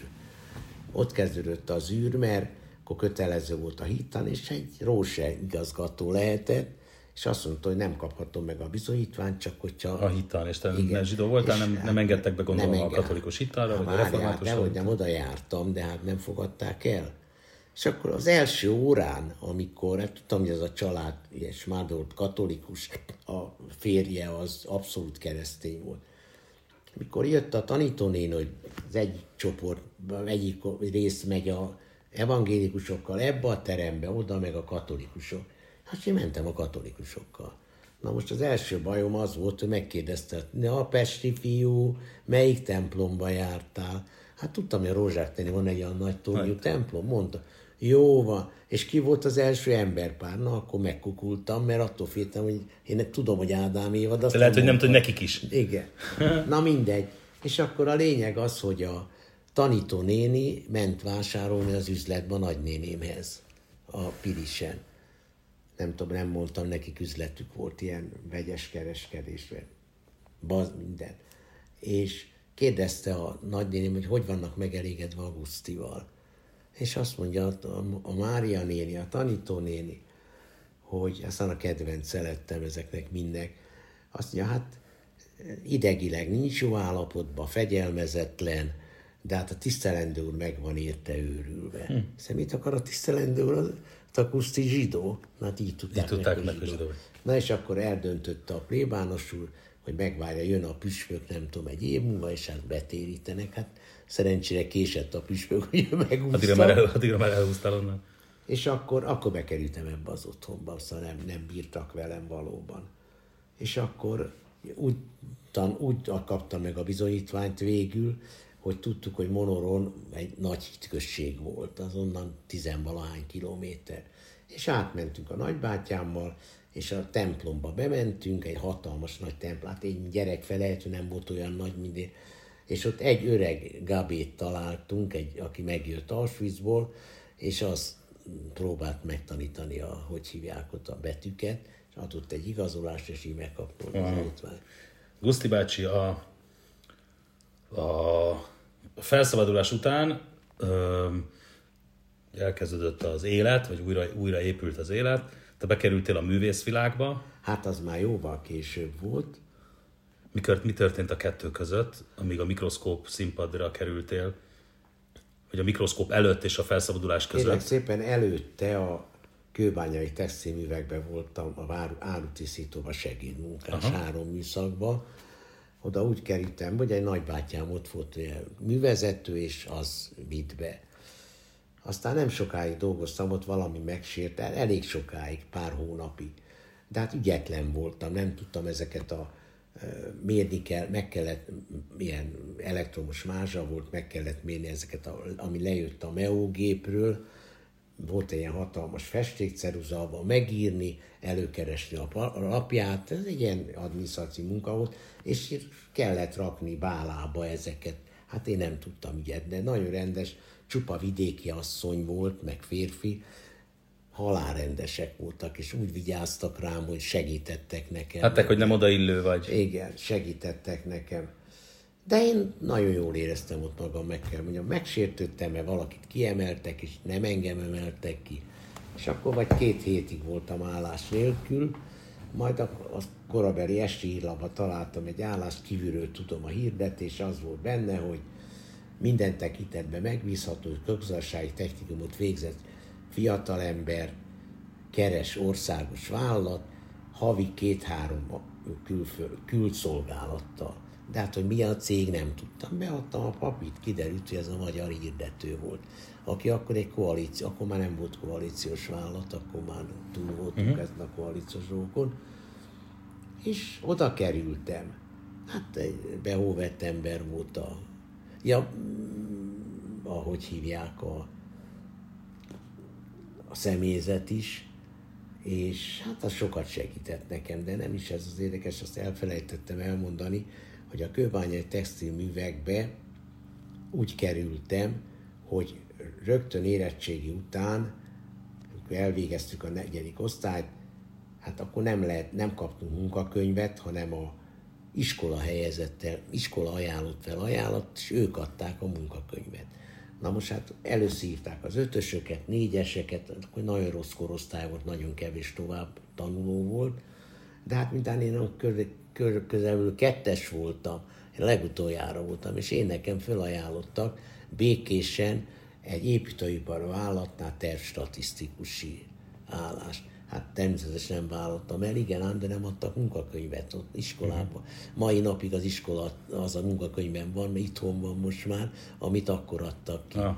És kérlek szépen, a, hogy hívják a, akkor én a, csak abban az esetben adták oda a munkakönyvet, ha vagy fegyveres testülethez, tehát rendőrség, tűzoltóság, katonaság olyan helyen helyezkedtél, akkor kiadták. És nekem ez a szemét, aki bevitt engem ebbe az otthonba, ez a unokanővéremnek a férje, ez akkor nagy állásba volt, és felajánlotta, akkor jött a személyigazolvány, akkor jött ki. És alakultak ilyen kis kirendeltségek, amiben volt egy rendőrtiszt helyettes, és négy polgári alkalmazott, akik csináltuk a személyigazolványokat és így kerültem le valahova, azt hiszem, hogy gyomára. És hát ott 18 évesen megnősültem, hm. összehoztunk egy gyereket, aki viszont 8 napos, vagy 8 óra, na pár, pár órás, pár, később. pár óra után meghalt tüdőgyulladásba. És a, ott a feleségem is ott dolgozott, és amikor én megnősültem, akkor azonnali hatállyal elküldtek, de úgy, hogy behívtak, és azt mondták, hogy miután nem teljesítettem a miniszterelvtárs parancsát, akkor Piros László volt a belügyminiszter, emlékszem rá. És nekem engedélyt kellett volna kérni a nősülésre, tehát én nem tudtam, Mit meg nem is érdekelt. Ezért hát ők Kirúgtam. a káderekre gondolkodnak, gondoskodnak, és akkor ideadtak egy papírt, hogy jelentkezzek 48 belül a kőbányai tesztiműveknek a munkai osztályán. Meg is jelentem. És hát kezdtem beszélgetni, nagy darab kövér ember volt a személyzet is, unzere volt természetes, mint kiderült, ha. és ö, azt mondja, hogy hogy akar kezdeni dolgozni, délelőtt, éjszaka vagy délután. Mondom, miért itt az irodába dolgoznak éjszaka? Azt azok nem, de magas. De nem fog az irodába dolgozni. Csak elkezdtem őzöngeni, hogy képzeli, nem megyek. Azt mondja, figyeljen ide, ezeken nem lehet kukoricázni, magának el kell ezt fogadni. Na hát így került. Így kerültél oda. Na és akkor ö, Most a magyar hirdető jött a hirdető, ez a, ez a hirdetése behívtak, és ö, elbeszélgettek velem, de nem is küldtek el, rögtön rendben van, fel van véve. És akkor fölvettek a, vidéki, a magyar a vidéki osztályára ellenőri instruktornak, ami azt jelentette, hogy kellett lejárnom vidékre, az ottani hirdető kirendeltséget ellenőrizni, meg beküldték az elszámolást, aki ezt tartozott, az nekünk kellett ellenőrizni, stb. És akkor hát elmúlt az idő, és egy Pálos, Pálos, mi volt, a Pálos Miklós nevű újságíróval, aki aztán nagyon jó barátságban lettünk, később az is meghalt szegény. Kitaláltunk egy ilyen reklám, élő műsor kereszteltvények kombinálva. Ez azt jelentette, hogy csináltattunk a helyi, mert akkor már hitközség, hitközség a vidéki kirendeltségekkel mindegyikkel jóba voltam, és akkor kiadtam velük egy reklámkeret, gyűjtöttek, akviz, akver, ak, akviráltak. akviráltak ilyen hirdetéseket, és ebből a reklám szöveg volt a, a, a megfejtés. Igen. És akkor ennek, amikor be, beküldték a meg, ezeket a megfejtéseket, csináltunk egy kiértékelést, egy él, élő műsor, divat bemutató, hát az is egy reklámműsor volt. A vidéki színházak, ott, ahol volt vidéki, két eladás. És hát ebben... Nagy siker volt? Nagyon nagy siker, csak él és mozgott, az benne volt. És akkor még tudom, hogy kaptam a hirdetőnél újítási pénzt, 3000 forintot, nagyon Óriás nagy összeg volt, volt akkor. És aztán ez fejlődött, fejlődött, és akkor így kerültem a szakmával tulajdonképpen kapcsolatba. Na most én, amit megtanultam a szakmába, az a káromkodás volt. Úgyhogy én arról voltam nevezetes, hogy állandóan. Üvöltöttél és káromkodtál? Mindig üvölködtem.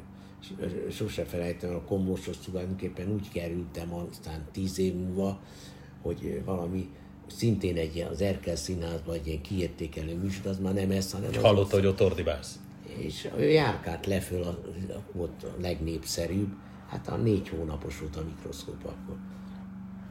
Meg a érem harmadik oldala, meg minden nyavaja műsora volt, meg a rádióban volt neki, a rádiókabari.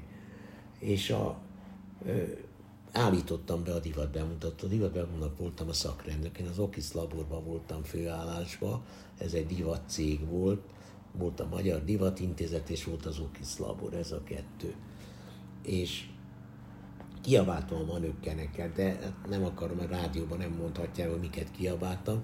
És akkor most odahívtam. El tudjuk képzelni. És a műsornak a szervezőjét odahívta egy futár nevezetű férfiút, és azt mondta neki, te, Bandi, ki ez az ordító zsidó a színpadon, mondta a komlós. Mondta a komlós. Hú, ez egy nagyon tehetséges ember, de nincs a helyén, meg izé, küld be hozzám a mikroszkóba. Másnap bementem, és azonnal leszerződtem. Először szervezés osztályvezetőnek, és három hónap, nagyon szeretett akkor most még akkor, és akkor három hónap múlva elküldte a művészeti titkárát, és kinevezett művészeti titkárnak is. Ami hát te nem tudod, mert nem, Óriás pozíció volt. Hát az akkor nagyon nagy pozíció, pláne akkor. De akkor még férfi szakma volt, alig voltak női titkárok, majdnem mindenhol férfi volt. Hát igen, ám csak én abszolút dilettáns voltam, nem értettem hozzá. Annyit értettem, a színház, hogy a, a korabeli magyar színháznál van ez a Szövetség 30, ahol laktunk, és az egyik idős zsidó lakó, néni, jegyszedő, jegyszedő volt, volt a kaposülön, és az mindig, úgyhogy ennyit tudtam. Meg amikor már katona voltam Kecskeméten, ott meg én voltam a kultúros laktanyában, úgyhogy ilyen jártam ki a színházba. Na, lényeg az, hogy bementem, leültem, meglepődtem, mert hát Komos egy nagyon magas ember volt, ami a képernyő nem jött át. És ott ült a barát. Te meg nem. Nem. Ott ült a barátnőjével az asztalnál, és előtte volt valami ital, és azt kezdte első mondata, hogy mit iszi. Na most hát én olyan zavarba voltam, mert én nem ittam soha, azt se tudtam, mit kell mondani. Arra emlékeztem, hogy van ilyen, hogy fekete cseresznye, és mondtam cseresznyét. Na most hát lebigyeztette az ajkát, de ez rajtam maradt, hosszú évtizedekig is voltam, semmi más nem tudtam megint. Dumáltunk, dumáltunk, négy hónapos volt a mikroszkóp, és annyira buktatta a szakma, hogy a jegyirodából úgy jöttek, hát ez a jegyiroda rendszer volt szakszerűen, úgy hozták vissza a jegyeket, hogy ki se volt bontva. De ez azért volt, mert a szocialista darabokat a kellett előadni? Hát akkor a... még nem volt. Hogy ez még nem volt az? Uh-huh. Még akkor official. Major, Agárdi, Major Nagyok. Tamás, Agárdi Gábor, meg mindenki. Hát, és ö, ö, hát voltak, azt, azt már utólag tudtam meg, hogy volt ott olyan, például a főrendező, akit az acél utasítására kellett fölvenni, mert együtt voltak munkaszolgálatosok, meg a Margita Jági volt szegény ott, az Agárdi Ilona, a Sós Edith, Stutz Edith, Sós Edith, Harkányi Bandi, Havel Laci. Nagy nevek. Hát akkor még nagy nevek, igen. És hát fogalmam nem volt, mi az, hogy színház. És bementem első nap, hogy muszáj, hogy három bele kell mennem, bevárnak. Jó. Kérlek szépen, hogy a, a hogy hívják a, a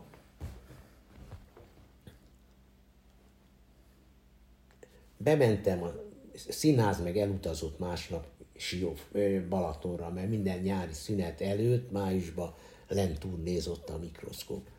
És én ott maradtam, ültem az irodába magamban roskadni, hogy mit fogok csinálni, és erre fölhívtam a egyik színháznak a művezeti titkárát, a másik színházét, és megmondtam, hogy én teljesen dilettáns vagyok, most lettem kinevezve, segítsenek.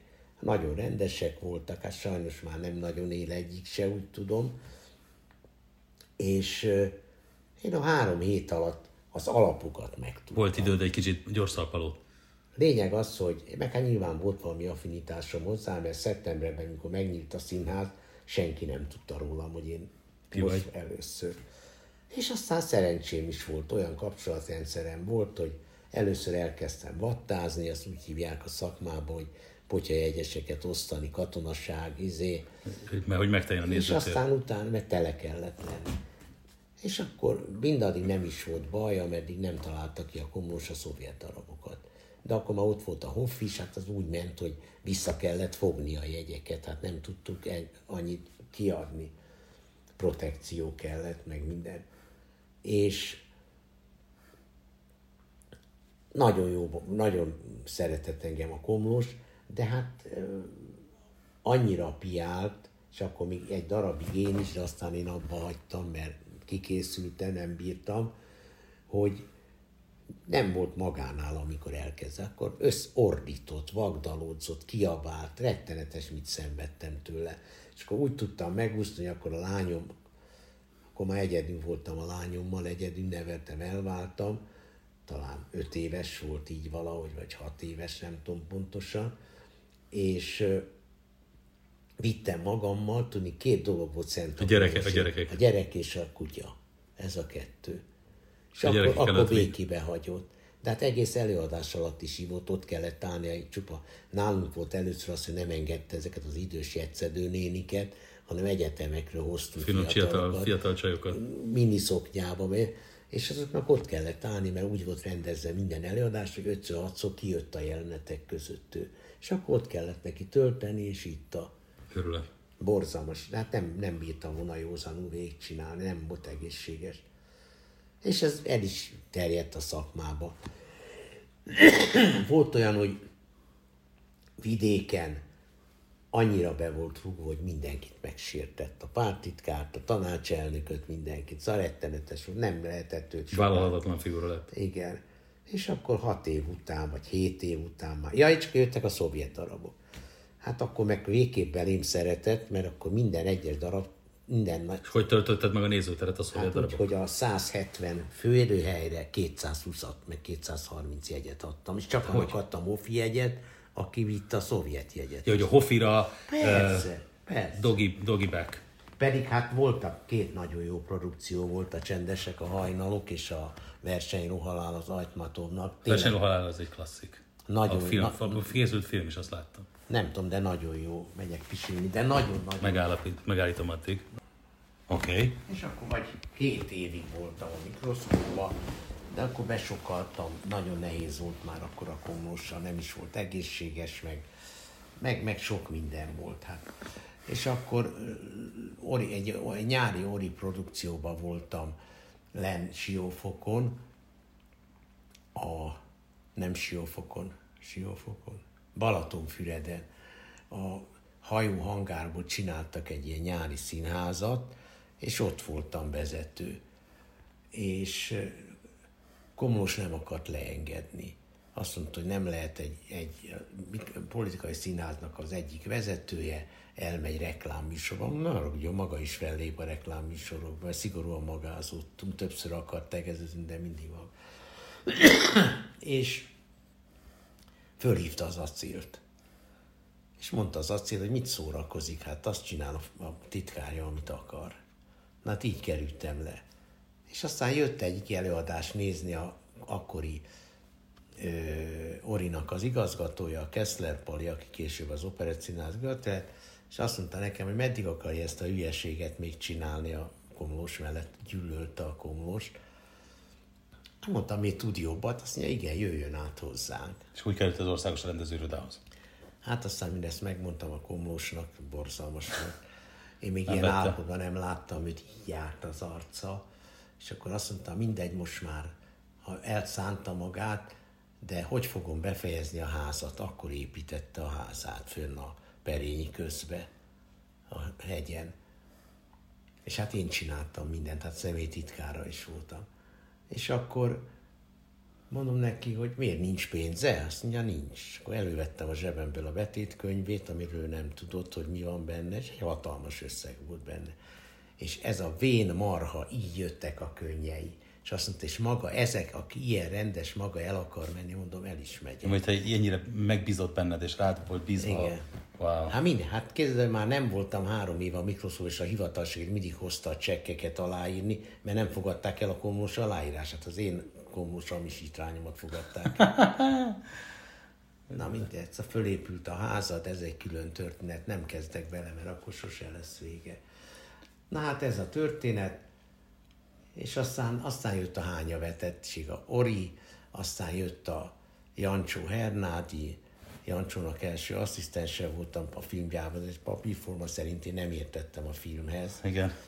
Csak ezt hát, is megtanultad. Á, francokat soha nem is vettem részt volna. Egyszer vagy kétszer voltam a Jancsóval forgatni, amit most nem fog elmesélni, mert nem bírja Persze el. Nem, az már nem, nem bírja el. A, az már nem egy ortodox műsorban való. Az már nem. Ami ott, zaj, ott zajlott. Csak mint komlósra jellemző. Szóval én nagyon szerettem a komlós nagyon sokáig, és valahol az emlékeim annak ellenére, hogy tényleg borzalmas időszak volt, belebetegedtem, beteg lettem, minden bajom volt. Ennek ellenére egy szép időszak volt, de az az igazság, hogy nagyon furcsa ember volt. Sose felejtem el, a, amikor a, de ezt nem mondom. Az Várjál, megállítom itt ért véget a mostani történet. Az előbb azt beszéltem Gusztival, hogy, hogy uh, Isten adja, hogy egy következő alkalommal beszélünk a későbbi évekről, az Emmanuel alapítványos uh, uh, uh, gettó felszabadítási megemlékezésről, ahogy bekerült a hitközségbe, és mi történik Gusztival a hitközség után, hitközség élet után. Guszti, nagyon szépen köszönöm, még egyszer lehetőséget adtál, és elmondtad a, a, a történetedet, a rendkívül igazgalmas történetedet. Nagyon köszönöm szépen, és még egyszer sok boldog születésnapot Mázoltov mit, mit nachher bis 120 März. Köszönöm szépen.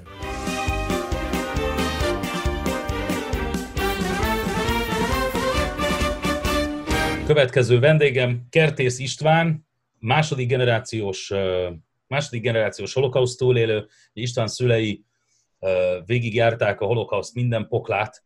Köszönöm szépen, hogy elfogadtad a meghívást. István, örülök, hogy beszélgethetünk. István?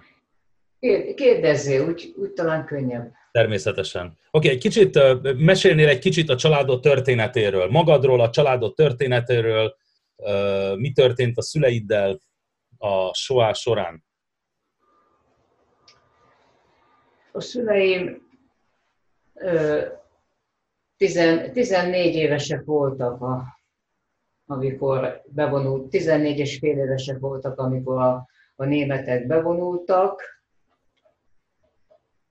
és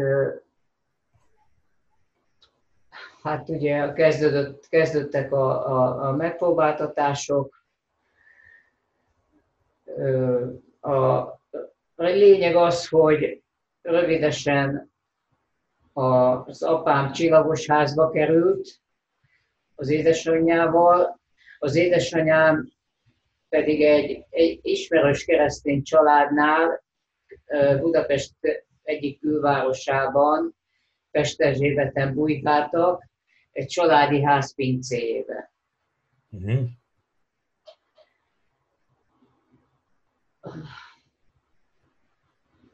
Addig, hogy így mondjam, nem volt veszélybe, vagy nem, nem, nem érezték azokat a szörnyű dolgokat, amíg, a, amíg, amíg a nyilasok ugye át nem vették a hatalmat, ugye onnantól kezdve kezdtek el igazán félni. Hát addig se volt, addig se volt egy jó, jó helyzet, ugye, mert a németek akkor már ugye bevonultak, és megkezdődtek, megkezdődtek a zsidók összeírása, téglagyába vitték őket, aztán, aztán ugye a csillagos házakat kijelölték, de igazából a, a, a október 15-e, tehát 1944. október 15-én volt az igazi megpróbáltatás. Ugye az apám gettóba került. Itt Budapesten? Itt Budapesten, igen. És az édesanyjával együtt. A... Mi történt édesapád apjával? Az édesapám apja az munkaszolgálatban meghalt, ezek megfagyott a Domkanyarban 1943-ban. Édesapádnak voltak testvérei? tessék? Testvérei voltak édesapádnak? Igen, egy húga. És vele mi lett? Ő, ő is, ő is a, a apáddal és édesanyjával. Ő, ő is bekerült a gettóba, igen, bekerült a gettóba, és hát az apám ott elvállalt egy munkát, a gettóban az emberek úgy hullottak, főleg az, így, így mondta apám, hogy főleg az idősek úgy hullottak, mint a legyek, és reggelre, reggelre a klauzátére föl, fölholdott hullák, egy hulla, hullahegyek voltak ott, és ő elvállalta, hogy ezeket lovaskocsin a kerepesi temetőbe kiszállítja. És ez, ezért, ezért meghagyták az életét, és tehát reggeltől, firkadattól éjfélig hordta lovaskocsin. Mi, lett, mi történt édesanyja, édesapád édesanyjával, nagymamáddal?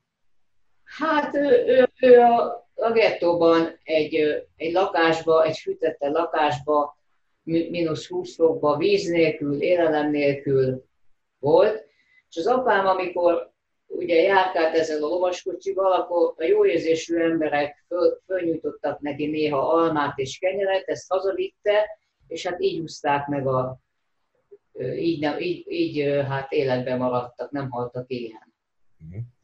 De kapott, kapott verést is a, a nyilasoktól, ugye mert a sárga csillag ott volt a, a mellén, és hát sokszor előfordult, hogy a nyilasok puskatussal leverték a, a lovaskocsihoz, megrugdosták, agyba fölbe verték, hát ez is kijutott neki, de mégis vállalta emiatt, hogy, hogy ne halljanak éhen. Édesanyád, édesanyád közben Pesterzsébeten bujkált? Igen, hát az, az, az, a, az is egy szomorú történet. Egy olyan családnál bujkáltak, akik, akiket ott a környéken nagyon szerettek.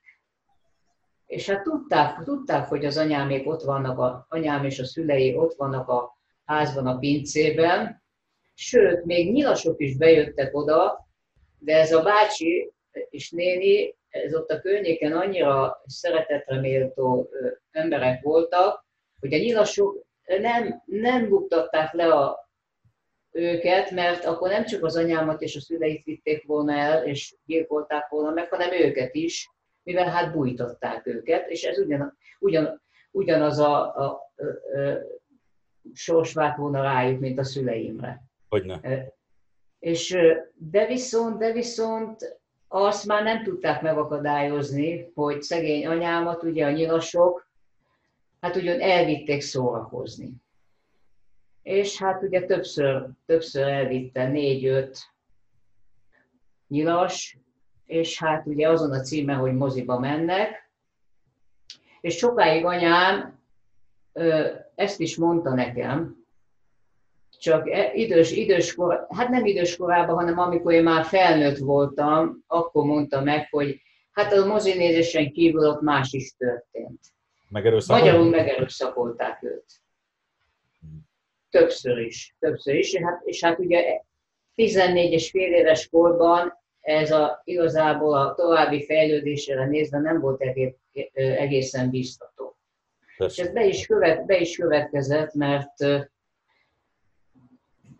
szegény anyám egész életen át depresszió, bipoláris depresszióval küzdött. István? És ez te... nagyon rányomta a bélyegét az én fejlődésemre is. Uh-huh. Az, ap, az apám, apámban szintén nem múltak el nyomtalanul a történtek. Ő egy, ő egy nagyon jó megjelenő, jóképű, jó megjelenő, tipikusan az a, az a jóképű zsidó férfi volt, és mindig, de mindig láttam a szemében, riada, riadt volt a tekintete. És nem értettem, nem értettem gyerekkoromban, hogy egy ilyen jóképű ember, és egy ilyen csinos, jóképű, és, és, és egy jó, jó kommunikáció, tehát szerette, szerették az emberek, hogy lehet az, hogyha idegen emberekkel találkozik, akkor teljesen megváltozik. Szorongó lesz, nem tud velük úgy beszélni, mint, mint, mint, mint a nagyon jó ismerősökkel, hanem, hanem, hanem, hanem hamar elveszti a fonalat, ne, nem tud ráhangolódni, nem tud ráhangolódni, és, és, és akkor mindig rövid lezárt a, a beszélgetést, és amilyen gyorsan lehetett, befejezte a, a, a kommunikációt. De persze ezek az idegen, idegen emberek se idegenek voltak, csak hát nem a közvetlen család. Hogy nem. És hát ezt én nem értettem gyerekkoromban, mert a szüleim hát féltésből titkolták én, az én származásomat, már én előttem. Tehát ők, én 13, 13 éves koromban tudtam meg, hogy én zsidó vagyok, amikor már nem lehetett tovább titkolni. Bocsáss meg, hát engem is, István, te mikor születtél? István, mikor születtél? 1955. május. 55-ben, aha. És 13 éves korodban tudtad meg, hogy zsidó vagy. Mit jelent az, mit jelent az amit mondtál, hogy, hogy ö, ö, nem lehetett tovább titkolni? Hát nem lehetett, azért nem lehetett tovább titkolni, mert erre egész pontosan nem emlékszem. Nem emlékszem. Az a lényeg, hogy hogy ugye az, az, az anyámnak a, a, a depressziója, az, hát az, az, az szörnyű volt, szörnyű volt. Szegény, amikor nem volt kórházba, akkor, akkor otthon is marék száma szedte a, a nyugtatókat, mert csak így tudott elmenni dolgozni, és ennek ellenére, amikor, amikor hát, hát járt, ugye, járt, amikor otthon volt, ugye, és nem kórházba, akkor is ambulással járt a, a, a, Otiba, akkor úgy hívták, inekcióra, és én sokszor elkísértem, és, és láttam, hogy az anyám ma leültünk egy szobába, amelyik ki volt írva, hogy idegosztály. És hát nem értettem a dolgot, mert az anyám nem volt ideges, ugye, én kicsi gyerek voltam, és ezt sem értettem, hogy, hogy, hogy, hogy mi jár idegosztályra. Hát ő egy, ő egy, egy kedves, aranyos, mindenki szerette, kis okos, csinos, félgánt, hófehér bőre volt, hatalmas zöld, zöldeskék szeme, egy kifejezetten egy szép kis nő volt. És hát nem értettem, hogy miért kell az anyámnak idegosztályra járni inekcióra. Na és ezek, ezek, ezek a dolgok, és az, arról nem beszélve ugye, hogy én, amikor iskolába jártam, ugye az anyámnak a depresszív dolgai miatt, amit most nem részletezek, mert három nap is kevés lenne ahhoz, hogy ezt kifejtsem, de hogy mégis megér, megértse, megértsétek, hogy miről van szó, három mondatban elmondom. Az anyám a feketére azt mondta, hogy fehér. És ehhez ragaszkodott, és senki, se ember, se Isten, se barátok, se apukája, se a férje, senki erről nem tudta lebeszélni, hogy az nem fekete, hanem fehér.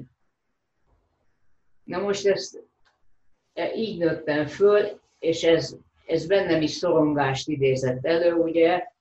Az anyámnak, a, amikor szegény ugye kitört rajta ez a betegség. Mert voltak olyan pillanatai, amikor teljesen normálisan viselkedett, amikor kitört rajta ez a betegség, akkor bizony olyan őrült dolgai voltak, hogy, hogy, hogy azt nem lehetett, az szinte elviselhetetlen volt a környezetére nézve, főleg rám, aki, aki nem tudta, mert ezt is titkolták, az apám és a, a papukája, a nagypapa titkol, nem mondták meg nekem, hogy anyám beteg, uh-huh. ugye? És én ezt azt hittem, hogy az anyám rossz, és azért, azért csinálja velem ezeket az őrültségeket, mert rossz.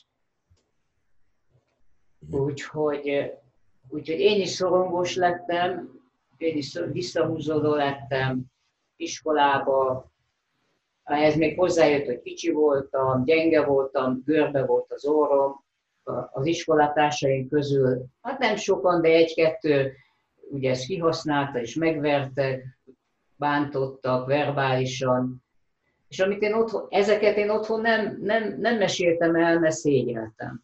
Uh-huh. Szégyeltem. És aztán egyszer, egyszer ugye mindenki jött belőlem, 13 éves koromban emlékszem, hogy úgy kezdődött, hogy egyik este minden előzmény nélkül elkezdtem sírni. Potyogtak a könnyeim, és hát kérdezte anyám, apám, hogy mi bajod, mi bajod, és én, és mondtam, hogy én nem akarok tovább élni, nem akarok tovább. De miért nem akarsz tovább élni? Azért, akkor még nem tudtam, hogy zsidó vagyok. Azért mondom, mert én nem vagyok olyan, mint a többi gyerek. Hm. Tehát azt kérdezték, hogy de, de mi az, miért, miért, miért, miért érzel így, mi az, mondja valamit, hogy, hogy és mondom, nem, nem mondok semmit, én, én tovább nem akarok élni. Na hát szóval innentől közben kezdve az én életem is sajnos hát olyan, olyan irányba fordult, hogy egy depressziós gyerek lettem, rá, rá fél évre elvittek az első pszichiáterhez, és hát lényegében onnantól kezdve én is hát pszichiáterről pszichiáterre jártam. Ö, István, és, hogy félbeszakítalak, a, tehát akkor kijelenthetjük, hogy a, hogy azt gondolod esetleg, hogy a, a holokauszt traumája, amiben a szüleid keresztül mentek, ez végz, végzetesen meghatározta az életüket, végzetesen rányomta a bélyegét az életükre, ami tulajdonképpen tovább gyűrűzött a te generációdba is, a te ö, akarva, akaratlanul, nem szándékosan, te már 55-ben születtél, ugye kvázi békeidőben, és, és mégis a mai napig, a mai napig hordozod ennek a traumának a, a bélyegét, annak a traumának a sokját. Ez, ez így megállja a helyét? Tökéletes meghatározás, ez nem is tudok mit hozzáfűzni. A Pontos, szüleid, pontosan így történt. Szüleid mikor hunytak el? Hogy hívták őket, és mikor hunytak el? Most a keresztnevükre, vagy a születés? Igen, igen, igen, igen, igen, igen, keresztnevükre, hogy, hogy hívják őket. Hát elmondhatom, elmondhatom, ugye az apám Kraus, Kraus Bélának született, uh-huh. ugye há, 8 napos korában fölvették Ábrahám szövetségébe, te zsidó, zsidó nevelést kapott, az anyám szintén zsidónak született, Friedman Editnek hívták. Edit. Igen. Mikor, mikor haltak meg? Az apukám 2013-ban, az anyukám 2018-ban. Isten nyugosztalja őket. Igen. István, még egy utolsó kérdésem, hagy legyen. A zsidóság a te életedben milyen szerepet játszik? Ugye említetted, hogy 13 éves korodig, 11-2 éves korodig nem, nem tudtad, hogy zsidó vagy. Igen a 60-as években az, hogy valaki zsidó, az nem biztos, hogy sok, nem biztos, hogy pozitívan tett hozzá az ember identitás tudatához, az ember identitásához. Nehéz idők voltak. Milyen, milyen szerepet játszik a zsidóság, milyen szerepet játszott a zsidóság korábban az életedben, és milyen szerepet játszik most? Hát, hogy korábban milyen szerepet játszott, hát, hogyha na, röviden Röviden nem sokat. Nem sokat. Visszaemlékezve az általános, ugye én a nyolcadik kerületbe jártam iskolába, viszonylag lehet mondani, ugye persze a számarányukhoz képest, amikor akkor már ugye a számarányukhoz képest viszonylag sok zsidó volt az osztálytársam, ez azt jelenti, hogy kettő Aha. konkrétan. Nem játszott semmilyen szerepet. A, szüle, a szüleim, szüleim fokozatosan teljesen magukba zárkoztak. Se, ö, ahogy öregedtek, ahogy öregedtek, még azt a maradék kapcsolatukat is, ami a, a, az, az emberekkel ö, volt addig, szépen fokozatosan lesüllyedt oda, körülbelül 70, éve, 70, 70 éves korukra, hogy az égvilágon senkivel nem tartották a kapcsolatot, holott még tarthatták volna, még a rokonság között is voltak olyanok, akivel tarthatták volna, de nem tartották még ővel. Utoljára persze ővelük szüntették meg a kapcsolatot, tehát egy fokozatos, tehát nem az történt, hogy ahogy az idő te múlt, ez a, ez a, ez a helyzetük pozitív irányba indult volna meg, hanem ellenkezőleg fokozatosan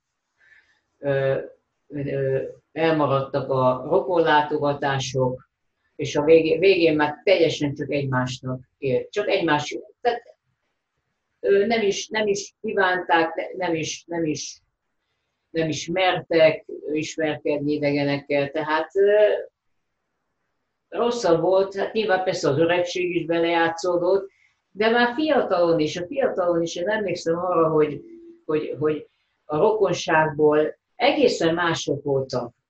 Azok, azok, azok, az, azok a rokonok, akik még életben maradtak, sokkal életre valóbbak, sokkal ö, fesztelenebb, sokkal jobban ö, át, ö, felül tudtak kerekedni a múlt borzalmain. Az a szüleim nem. A szüleim egyre jobban, egyre jobban belesüllyedtek. Igen. Nagyon szépen köszönöm, hogy elmondtad a, története, a család történetét.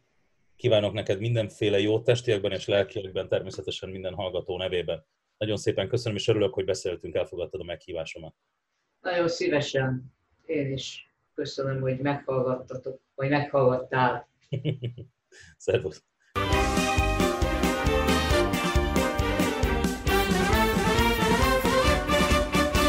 Heti szerettem, utáltam, szubjektív hírszemle következik. Kezdjük a jó hírekkel. A Magyar Nemzet azt írja, vagy a Magyar Nemzet interjút közöl Jakov Hadas Handelsman, Izrael, izraeli nagykövettel, Kritikusaink nem tűrik a más vélemény címmel. Jakov Hadas Handelsman nagykövet esélyt kell adni a Donald Trump féle béketervnek, az alcíme a cikknek.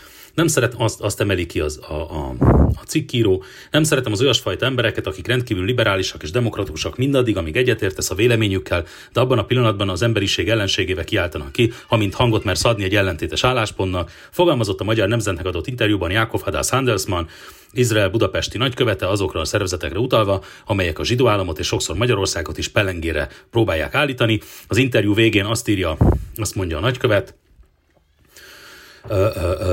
amikor a riporter azt kérdezi, hogy a palesztinok egyoldalúsággal vádolják az Egyesült Államokat, azt mondja, hogy a palesztinok minimális hajlandóságosan mutattak a Donald Trump féle béketer fontoló a vételére, lesöpörték az asztalról, mondván Trump kormányzata nem objektív. Kérdemén, mi változott azóta, hogy az Egyesült Államok Tel Avivból Jeruzsálembe költöztette a nagykövetségét, milyen hatásai lettek ennek a béke folyamatra?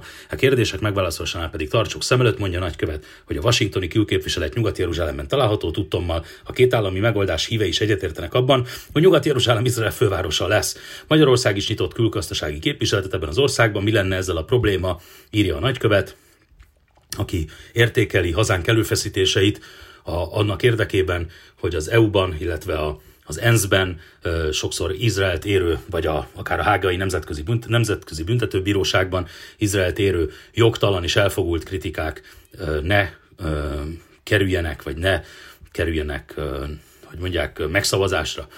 Szintén az Indexen lehetett arról olvasni, hogy elítéltek egy volt koncentrációs tábor Jört Hamburgban, ez nagyon jó hír. Egy hamburgi bíróság két évi felfüggesztett büntetésre ítélt csütörtökön egy 93 éves férfit, egy koncent, náci koncentrációs tábor egyik őrét, aki az ítélet szerint bűnészes volt 5230 ember meggyilkolásában. A már nem olyan rossz hír, vagy a nem olyan jó hír, pardon, az az, hogy, hogy a fickó legjobb tudomásom szerint felfüggesztett börtönbüntetést kapott. Az, az, az a nagy büdös igazság, hogy ezek a bűnök nem évülnek el. Ennek a, ennek, a, ennek a gyilkosnak, ennek a vadállatnak, ennek az, ennek az őrültnek hálát kéne adnia, hogy 93 évet élt, és hogy ebből a, a, a háború az utolsó 75-öt békében élte és egészségben, most pedig azt kívánom, hogy rohadjon meg a börtönben, és a börtön után pedig rohadjon meg a pokolban, ahova való egyébként az ilyen gazember, ezek a bűnök nem évülnek el, a, a csávó eltakarja a fejét, a, a, nem mer szembenézni, ilyenkor mindig azt szoktam mondani, hogyha valaki ilyen képeket mutat, hogy akarod, ha akarod látni, milyen az ördögnek az arca, akkor nézd meg ezeket az embereket, és látod, hogy milyen az ördögnek az arca. Szintén a szeretem hírekbe tartozik, a mandinár.hu közölt egy írást, amelyet barátom és a műsor korábbi vendége, a Neokon főszerkesztő helyettese Veszprémi László Bernát írt, fiatal történész, a baloldali sajtó egy része legitimálja az antiszemita közbeszédet, ifjabb Lomnici Zoltán a Mandinernek. Ugye Lomnic, ifjabb Lomnici Zoltánnal készített interjút Veszprémi Laci, és mindenkinek ajánlom ezt a ezt az írást, amely úgy kezdődik, miben, ére, miben érezhető még az SZDSZ-es oktatáspolitika hatása, létező jelensége az antiszemitizmus a magyar közbeszédben, mindezekről is egy szerbantal irodalom történetével, kapcsol, irodalom történetével kapcsolatos nagyport felvett kijelentéséről is kérdezte Veszprémi Laci, ifjabb Lomnaci Zoltán, alkotmányjogást, a századvég jogi szakértőjét, aki ugye, amit múlt héten is említettem, egy, egy, egy nagy vihart kavart, nagy port kavart, inkább azt mondom, talán az, az helyesebb, nagy port kavart írást közölt a baloldali sajtó antiszemita megnyilvánulásáról, vagy antiszemita jellegű megnyilvánulásairól, amelyet múlt héten is, amelyen múlt héten is nagy részben egyet tudtam érteni, és most is így van ez. Azt írja Lomnici, Eli Veret Hazán, a jobboldali Likud körügyi igazgató egy blog interjúban kifejtette, hogy, Magyar, hogy Izrael és Magyarország között például a honvédelem terén kölcsönösen hasznos együttműködés látható, miközben ugyanebben a beszélgetésben a nemzeti identitás jelentőségéről is értekezett. Ebből is látszik, hogy Izrael és Magyarország hasonló identitás küzdelmet folytat a nemzeti önazonosságért. Ezzel párhuzamosan két Orbán Viktor kormányfő Benjamin Netanyahu Izrael miniszterelnöke tartott sajtótájékoztatóján kiemelte, Egyetértenek, hogy a biztonság a legfontosabb kérdés, és minden nemzetnek joga van saját biztonságához, és kötelességük, hogy polgáraiknak megadják ezt a biztonságot. Hajrá Veszprémi Laci, és hajrá Lomnici Zoltán, és nem hajrá, nem hajrá részlehajló, részlehajló baloldali média. Most pedig következnek az utáltam hírek, sajnos ezen a héten volt belőlük bőven.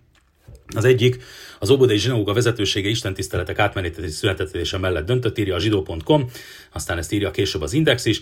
Az Óbodai Zsinagóga közösségéből az elmúlt héten öt közösségi tag, köztük Köves Lomó Rabbi lett beteg, könnyű lefolyású vírusos tünetekkel. A hét során többen végeztek COVID-19 gyors teszteket, amelyeknek mind negatív eredményt mutattak. A hétvége során azonban egy COVID-19 PC, úgynevezett PCR-teszt eredménye pozitív lett, így a Zsinagóga vezetős, vezetőség az istentiszteletek szüneteltetése mellett döntött, mindaddig, amíg a PCR-tesztek minden releváns érintett el nem végzi a köz, az, azon közösségi tagjaink, akik influenza-szerű tüneteket fedeznek fel magunkon, és szeretnék a teszteket elvégezni, kérjük, keressék fel házi orvosukat, ha bármiben segítségre van szükségük, forduljanak bizalommal a műveleti törzskukat zsidó.com címen az EMIH operatív törzshöz. Azóta eltelt már egy pár nap, később a a szintén a zsidó.com arra figyelmeztet, koronavírus veszélyre figyelmeztet az EMIH. Köveslomo rabbi koronavírusos tesztjének eredménye mai napon pozitív lett. A közösség, a közösség tüneteket mutató tagjainak tesztelése a járványügyi előírásoknak megfelelően folyamatban van. Hála Istennek mind a rabbi, mind a közösség tagja és dolgozói jól vannak. Személyesen is jól ismerek Ö, azt hiszem talán mindenkit, aki megbetegedett.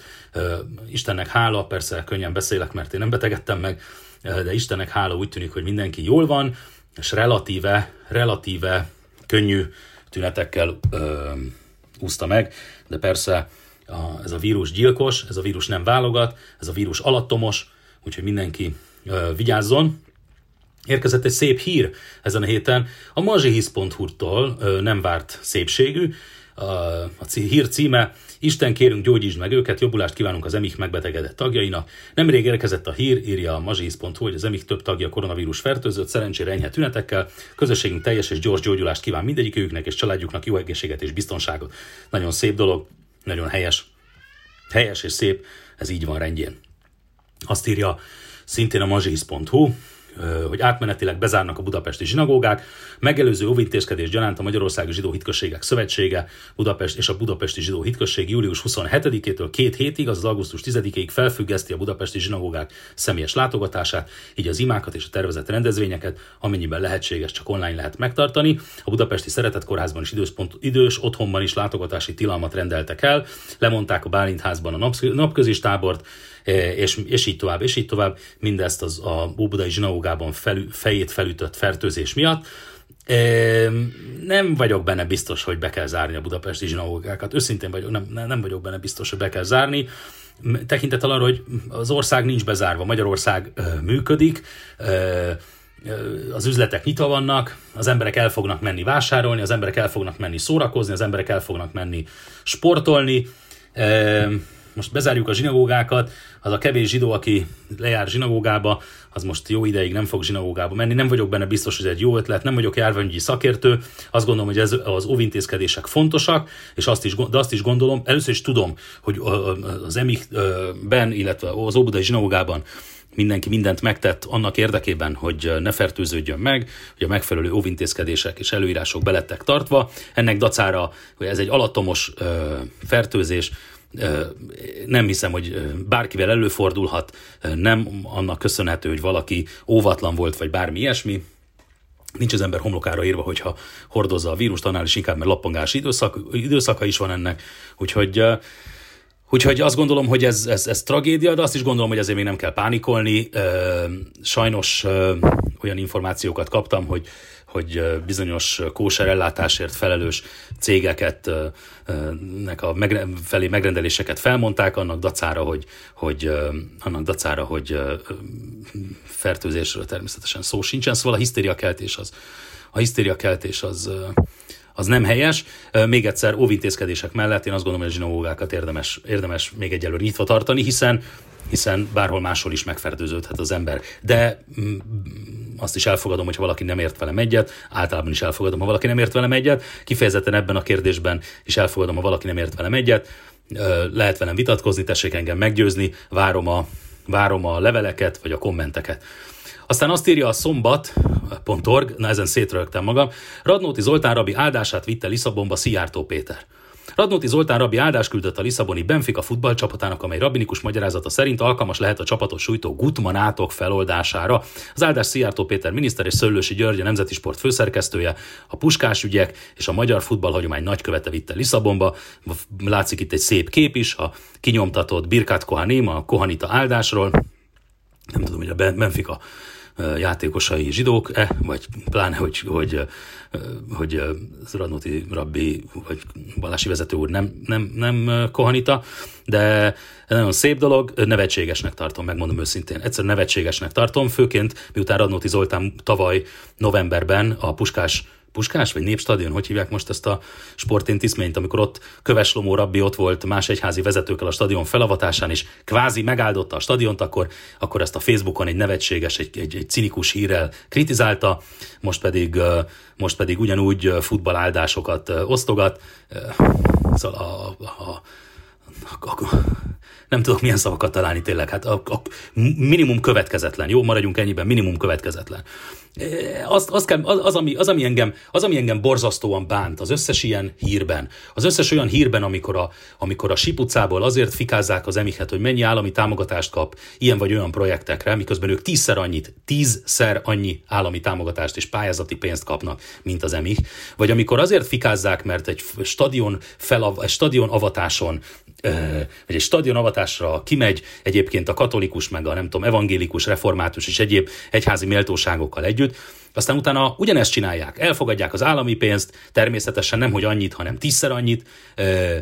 Én, én nem értem ezt meddig, meddig ezt, ezt, ezt, ezt, nem, nem, nem értem ezt a kétszínű, ezt a kétszínű ö, ilyen, ilyen, ilyen kettős mércét, amit a Síp utcában alkalmaznak. Ez, ez, a, ez a legnagyobb bajom. Szokták kérdezni, mi nekem a legnagyobb bajom? A kettős mérce, az a legnagyobb bajom. Az ember legyen következetes, és ugyanazt a mércét használja saját magára, mint bárki másra. Sőt, magára használjon szigorúbb mércét, mint bárki másra. A kutya minden itt tényleg marha idegesítő ez a, ez a, ez a képmutató megjátszás, ez a, ez a, egyszerűen szavakat nem találok tényleg. És amikor az ember megki felelős felelősségre vonja és szembesíti ezekkel, ezekkel a sípucaiakat, akkor ők egyszerűen nem értik, hogy miről beszélünk, hát miről beszél az ember, most mi, miről beszéltek, hát, hát, hát az emik, az emik sok, az emik jóban van a kormányjal, az emik bent van a kormánynak a hátsójában. Tényleg? És akkor miért van az, hogy az elmúlt négy hétben másról se lehet olvasni, mint Gina Huga felújításokról a Mazsésznál, mindegyik állami pénzből. És miért virít Orbán Viktor ö, ö, nevével fémjelzett ö, ö, köszönőtábla ö, a Kecskeméti új imateremben? Amiről szintén beszéltem már, szóval ez eszem megáll. A mazsiz.hu is azt írja, a megtörhet a gutmanátok, rab, Radnóti Zoltán rabbi áldása segíthet. Hát sem nem hiszek a gutmanátokban, sem abban, hogy ez a, ez a, ez a, ez a gesztus, ez segíteni fog bármiben. Az embernek az esze megáll tényleg. Térjen már részlet valaki, mindenki ott a Síp utcában, mert itt nagyon-nagyon komoly gondok lesznek, drága barátaim. Ezzel be is fejeződött az eheti Lekvár és Jam podcast. Köszönöm, hogy velem voltatok, köszönöm, hogy ismét bizalmat szavaztatok nekem. Találkozunk a Facebookon esténként 8 órakor csütörtöktől vasárnapig, természetesen a blog oldalon lekvárisgem.blog.hu, ahol ma folyamatosan kerülnek fel új blogbejegyzések, és jövő héten pedig ugyanitt a Lekváris Gem podcasten. Sziasztok!